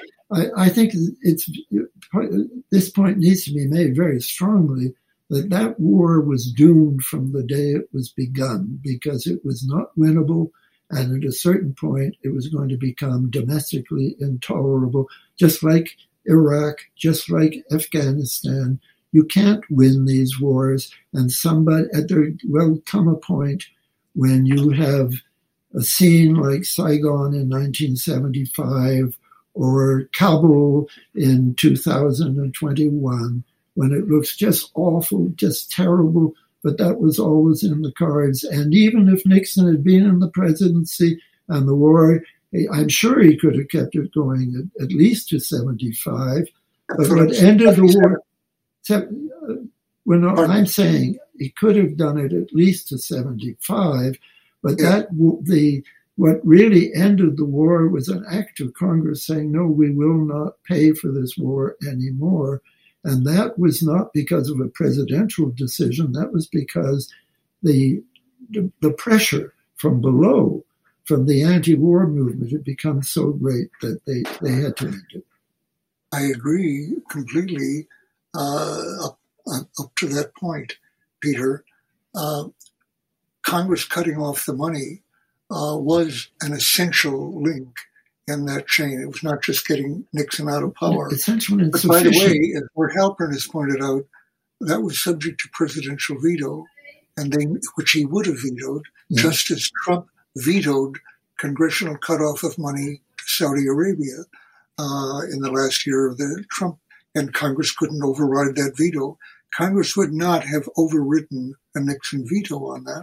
So he had, because of the fielding Brick, and because of the Watergate events altogether that had to be covered up, uh, he had to drop uh, resuming the bombing and, uh, and, and, and could not afford a fight on two fronts, impeachment and the war. So in effect, he postponed at least uh, resuming the war. And could uh, he have kept the war going through 77, not 75, had he been in office? Do you disagree with that? No, no, no. I can't. I cannot possibly predict the date it would have ended but I think I can predict it. Yes, they, the president would have done everything, and maybe and even a Democratic successor might have done everything to keep it going as long as possible. But it would have ended, and it would have ended uh, long before now, just as Oh, Afghanistan. Oh, I, I think great. I don't think it would have lasted probably more than the 20 years that Afghanistan lasted, although keep or the 10 years that the Soviets kept in an unwinnable war right? uh, in Afghanistan, or the South pursued an unwinnable war after Gettysburg and Well- so forth. People don't give up wars. no, Sy- because Syria is now a ten-year war. Unwinnable. We're still Biden is still fighting in Syria, and Syria is How long will Ukraine? How long will Ukraine? Oh, I know. We should be very worried about this. neither is either side going to win that militarily. I don't think so. Maybe one will get tired after ten or twenty years. Well, I would say, you know, in some wars you don't see the solution. Ukraine is a war where there's a very obvious solution, which is a part of the country which speaks a different language, worships a different religion, should be allowed to separate, and you can have a UN plebiscite to determine what the boundary should be. But the, the, the delineation of the peace agreement is crystal clear. And what we need is, and I think Washington is the the the, the place That's what I'm saying, Peter. It's not acceptable to Washington or to the Western, uh, to right wing factors in the West, and therefore it's not going to happen uh, until we get an anti-war movement. Yes, and let maybe uh, Uh, what, oh, let's come back to Vietnam. I don't think the anti-war movement did end the war. It, w- it was essential to keeping a ceiling on the war, I would say, and it was one element. It certainly affected the congressional voting, which was an element. But Nixon, um, what ended the war, what made it endable by Congress, was Nixon being out, and Ford was not willing to fight Congress on that. Nixon would have. So I'm saying I agree with all of that. it would You know. I agree with all of that. But both of, Yeah. Uh, we're we're getting close to the uh, being pretty much out of time, and uh, Peter, I think that we're going to revisit some of these issues uh, in future episodes because, especially related to Watergate, there's there's so much uh, information here, and Jim Hougan's going to come on eventually, and there's going to be other things to talk about with Watergate. But while Dan is here, perhaps the, the a, a question that we could sign off on. Uh, and and Peter, we can revisit some of these themes later. But this bigger question of of Watergate and lawlessness, and I'll just throw this to you, um, Dan, because it relates so much to this, the memoir secrets and the issues of government secrecy, and then the the issues raised by the way the, the Pentagon Papers was were was shows Vietnamese shows the way the U.S. conducted the war in Vietnam with so much deception. So this is a longer way of asking: Is is criminality and deception? Is it possible to run an empire without this kind of lawlessness from the state that we see in the, in especially it's most obvious in the Nixon administration, but it's not at all quarantined there. So is this is this kind of lawlessness just of a piece with empire in general and the U.S. pursuit of global dominance, or what with all, with with these decades to reflect on this? What's your takeaway from the lawlessness of Nixon and the lawlessness that persists? I'm not aware. One, I could just say yes to your question. Uh, in terms of international law, um, it, I'm not aware of it legitimizing empire, or certainly the way empires are created and sustained, which involve actions of various kinds, massacre, torture, um, breaking of treaties, if there are any treaties. Uh, the um, uh, empire is sustained by coercion, which is not legitimized by law, uh, to my knowledge. And certainly not since the Second World War. After the uh, even the UN Charter did seem to recognize uh, colonial operations at least as trusteeships or something to some extent, but uh, that's faded away. So there is no law constraining these people internationally uh, effectively at, at all that I'm aware of. Now, even in, it seems, even in autocracies, uh, total autocracies, even, uh, the leaders find it convenient and maybe even necessary to lie to their people as to what they're doing.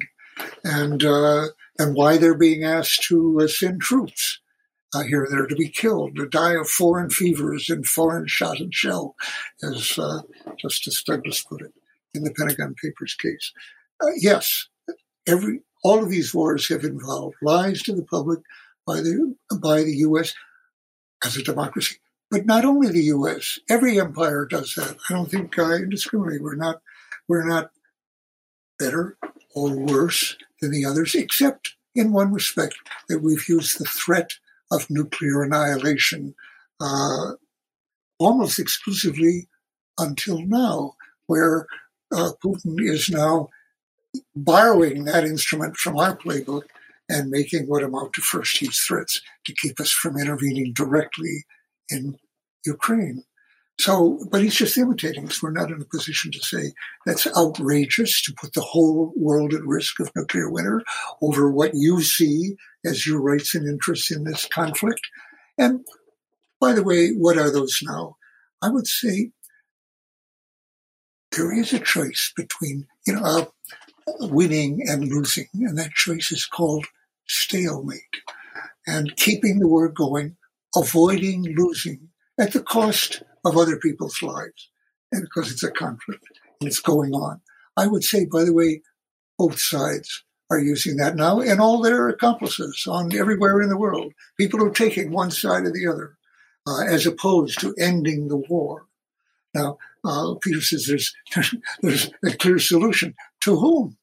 To Biden? No. Uh, the uh, and is even Putin uh, willing at this point to uh, limit himself to Eastern Donbass. We don't know. We're not negotiating because uh, Nick, uh, Biden has no apparent interest in negotiating now. And uh, anyway, that, that's the Ukraine problem. But getting back to Vietnam, a friend of mine, Jim Thomson, who, who was one of the very first whistleblowers, actually, um, from the Johnson White House, said later under Nixon, he wrote an op ed uh, paraphrasing and countering General MacArthur's statement in Korea when he was removed uh, for having proposed the use of nuclear weapons against China in Korea. And, and Truman fired him, uh, an act that he paid for politically uh, for a long time. And when MacArthur came back, he said to Congress, there is no, in war, there is no substitute for victory. Well, um, Jim Thomson wrote an op ed in the Nixon years for the New York Times, uh, which included the sentence In some wars, there is no substitute for defeat. And uh, to get it to get it ended, and I think it could more properly be said, uh, in some words, there's there is no substitute for an outcome that some will call defeat or surrender or appeasement or cowardice. And, and that's the truth. Uh, no substitute. We said no substitute for defeat. Adam Yarmolinsky, the special assistant to McNamara earlier, and, pretty much on the dovish side, said to Jim, You can't say that. And he kept him from doing it. You cannot use the word defeat as an acceptable uh, as an acceptable answer. Well, actually, there is a substitute for defeat. And presidents prefer it to anything that will lead them to being called losers, surrenderers, appeasement. And that is called uh, pursuing the war nominally to the public in uh, the interest of winning a necessary war, but actually privately knowing that you can't win, uh, that's infeasible. They are pursuing not losing at the cost of their own lives and civilians and the other lives. And in the case of Ukraine, the possible blowing up of most civilization, pursuing that rather than doing something that will be called surrender or or defeat. And that's that's true in Ukraine right now, but it's it's true in almost any war. Um, the uh, there's very few exceptions of Mendès France in France being willing to uh, saying, "I will resign if I have not ended the French war in Indochina in 30 days. And on the 30th day, he signed the Geneva Declaration, uh, the Geneva Accords, rather. And uh, de Gaulle got out of uh, Algeria, uh, actually. And uh, Biden has finally gotten out of Afghanistan, actually, but that's after 20 years. And it was not a movement that compelled him to do it. Uh, the people inside had lied as steadily and universally as in any of the other wars. It was not whistleblowers who got him out. It was not a big movement. There wasn't a big movement because not many Americans were being killed. So it wasn't a big movement. I do not believe that the an American movement would have been strong enough to override a Nixon veto in 75 with the American troops out of the way. How long could he have kept going, spending American money, sending planes? Who could say then? I think two years without any without any doubt in my mind, he could have done it. But how about 20? Afghanistan has answered that question. And, and, Biden was not compelled to end it. Biden determined to end it earlier, and he followed Trump, who didn't want to end it. So, uh, uh, yes, but the war that lasted. I'm saying. I think that's the lesson we have to draw. That's very pessimistic, Dan. But the war that we were fighting in Afghanistan was was puny compared to the war we were fighting in Vietnam. Because it was puny, it lasted. After the U.S. troops got out, uh, it would have been puny from the point of view of the American public. And isn't that true? Do you disagree really with and that? Then I think it would have been. I think it would have been. I, you know, it, it, at a stretch, it might have lasted twenty years. I think. I think more likely to me it could have lasted a maximum of maybe ten, but it was doomed. I, I just want to make the point: it was doomed. Well, uh, all wars end and uh, isn't it possible to say that uh, they're all doomed? They have an ending, and at least one side, at least one side, is going to be very disappointed with that in the end. But uh, they go on for quite a long time. Uh, yeah, and you could even argue you stop fighting here because you're getting ready to fight over there. So, in a sense, it, you know, you could I could argue both ways that we we ended in Iraq so that we could stay in Afghanistan. We got out of Afghanistan so that we continue to use drones in Somaliland, uh, Somalia, and places. In a sense, it goes on and on. But specific wars develop a kind of uh, they they're, they're they're like potted plants. They have a beginning, middle, and end. And these un, I would say, really unmotivated invasions. Well, of course, they're motivated, but uh, the, the, the, the case for going into Vietnam, which was an extension of the French. The, the French got out with the Geneva Accords, which America proceeded systematically to violate. And that was so that was an extension of the French war in America. And uh, so these things go on, but you cannot in any particular aspect of it, the Vietnam War as such, you could see it maturing, you could see it reaching a final stage, and then it was either nuclear or fade away, and it faded away. But it was not doomed to end in 1975. Maybe not. No, probably not. But, uh, but I mean, there's a lot of ifs here. We don't know. I'm saying Watergate Watergate, uh, once Nixon was out, Watergate contributed to the end of the war. We should, I, I, I grant you that point totally. Yes, totally, I agree. Well, I think it's really uh, a, a, a, wonderful um, privilege to be able to speak to the both of you today. Uh, Dan, you may not be aware of this, but we're going to publish a lost article of Peter's that the CIA uh, presumably I'll, be more uh, say this more candidly than Peter, who who leaves open more ambiguity. But I think the CIA stole his Ramparts article in 19. Yes. no, thank no. That's very in, in I, I have read that. Thanks to you, I have read it. Very interesting. Yes, and it's and and and so Peter was publishing this in 1970, which is an exposure of of massive government crimes, and uh, that we're only now getting the the document put out there and you exposed uh, so much government deceit and criminality with the Pentagon Papers, and the fact that you both are still here speaking about these things uh, so brilliantly into your into your 90s the both of you uh, and you both by the way look very good i gotta say uh, you both look to be very healthy, and it's just been a, a great joy to talk to the both of you. So, uh, I you, thank you for for what for what you did in the '70s. I thank you both, and for what you are doing by taking the time to to speak to us. I thank you for that also. So I really appreciate it. The, the, the, listeners may not have grasped. Peter and I are the closest of friends, right. and in fact, I'm going to be celebrating the birthday of Peter's wife tomorrow.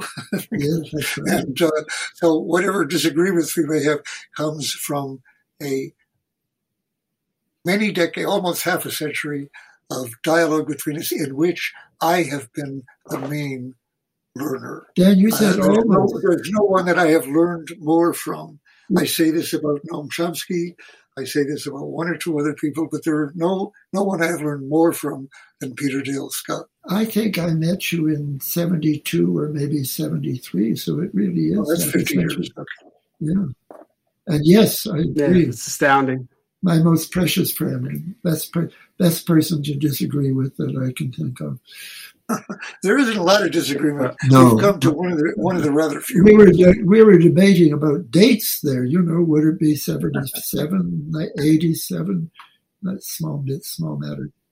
Well, yes, but it's it's it's wonderful, and I I cherish uh, I, I cherish my friendship with the both of you, and it makes me very happy to know that out there in the Bay Area, you you both are friendly in the real world, not just virtually. So it's really great. So thank you thank again. You. Thank you.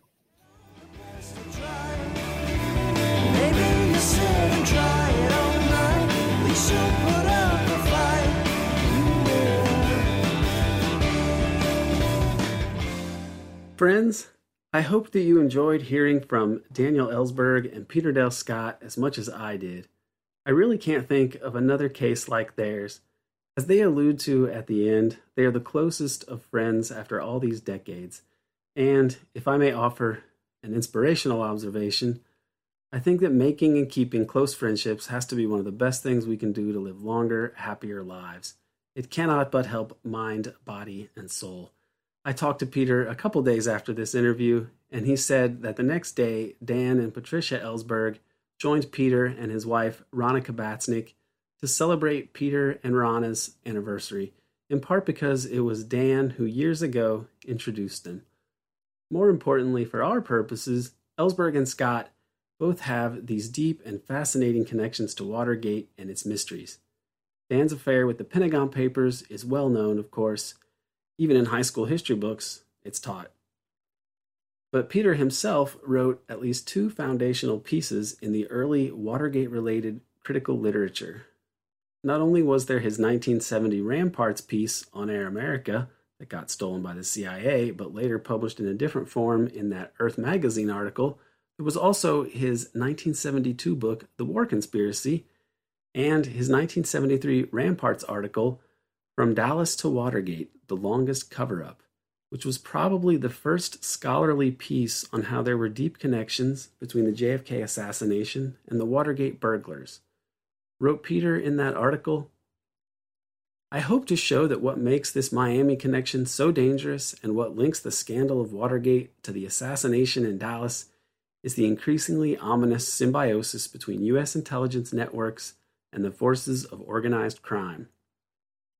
So, Peter's work is to me a fascinating complement to Daniel Ellsberg's insights into Vietnam and Watergate. As Dan argues, Watergate and Nixon's resignation likely led to the end of a war that Nixon would have sought to prolong rather than losing. However, as Peter has spent decades exploring, the more one looks into Watergate, the more one can find evidence to support the thesis that Nixon's ouster was orchestrated more by right wing forces. One way to look at it, as I do, is that Watergate was part of the rolling establishment civil war that was essentially settled with the so called Reagan Revolution, a cataclysm which really marked a heretofore irreversible shift to the right for both parts of our political duopoly. Thus, we have Watergate and its mysteries, which persist and haunt us to this day. A couple points I'd like to make here at the end, and I hope that these don't seem overly trivial. First, as Peter points out, We only know that Watergate burglar James McCord was involved in the 1953 cover up of what was apparently the CIA's assassination of its own scientist, Frank Olson, a story recently depicted in the Netflix documentary series Wormwood. All that said, I would not rule out McCord also having a role in the Olson assassination itself. It's very unlikely that the men who killed Olson were acting without authorization from people higher up in the Office of Security, basically people like McCord. E. Howard Hunt told the New York Times in 1975 that there was a CIA unit tasked with killing CIA agents or officers deemed security risks. This seems very relevant to the Olson case. And McCord carried out other illegal CIA operations on U.S. soil notably including COINTELPRO operations against the Fair Play for Cuba Committee, not unlike what Oswald seemed to have been doing in New Orleans, which also led to a post assassination record being released by INCA, the Information Council of the Americas. And on this record, we hear Oswald in New Orleans talking to two other CIA assets about his misadventures in the communist world. But I digress. The point is, McCord's actions were very odd considering that he previously acted to diffuse legal problems by invoking the CIA, but in Watergate he steadfastly opposed White House attempts to pin the bizarre, still unexplained Watergate burglary on the agency. Lastly, and I think that Peter and Daniel would both support me in saying this, if we want to see how far the country has gone to the right since Nixon's day, Compare the treatment of Ellsberg to the treatment of Julian Assange or Vault 7 leaker Joshua Schulte or John Kiriakou, the CIA officer who revealed the CIA torture program and for this heroic act became the only person to go to jail in conjunction with those massive state crimes. And the Assange case in particular is very relevant in light of the Ellsberg case. As with Ellsberg, the US took extraordinary steps to spy on Assange. And we also know, thanks to Spanish court proceedings, that the CIA was trying to assassinate Assange.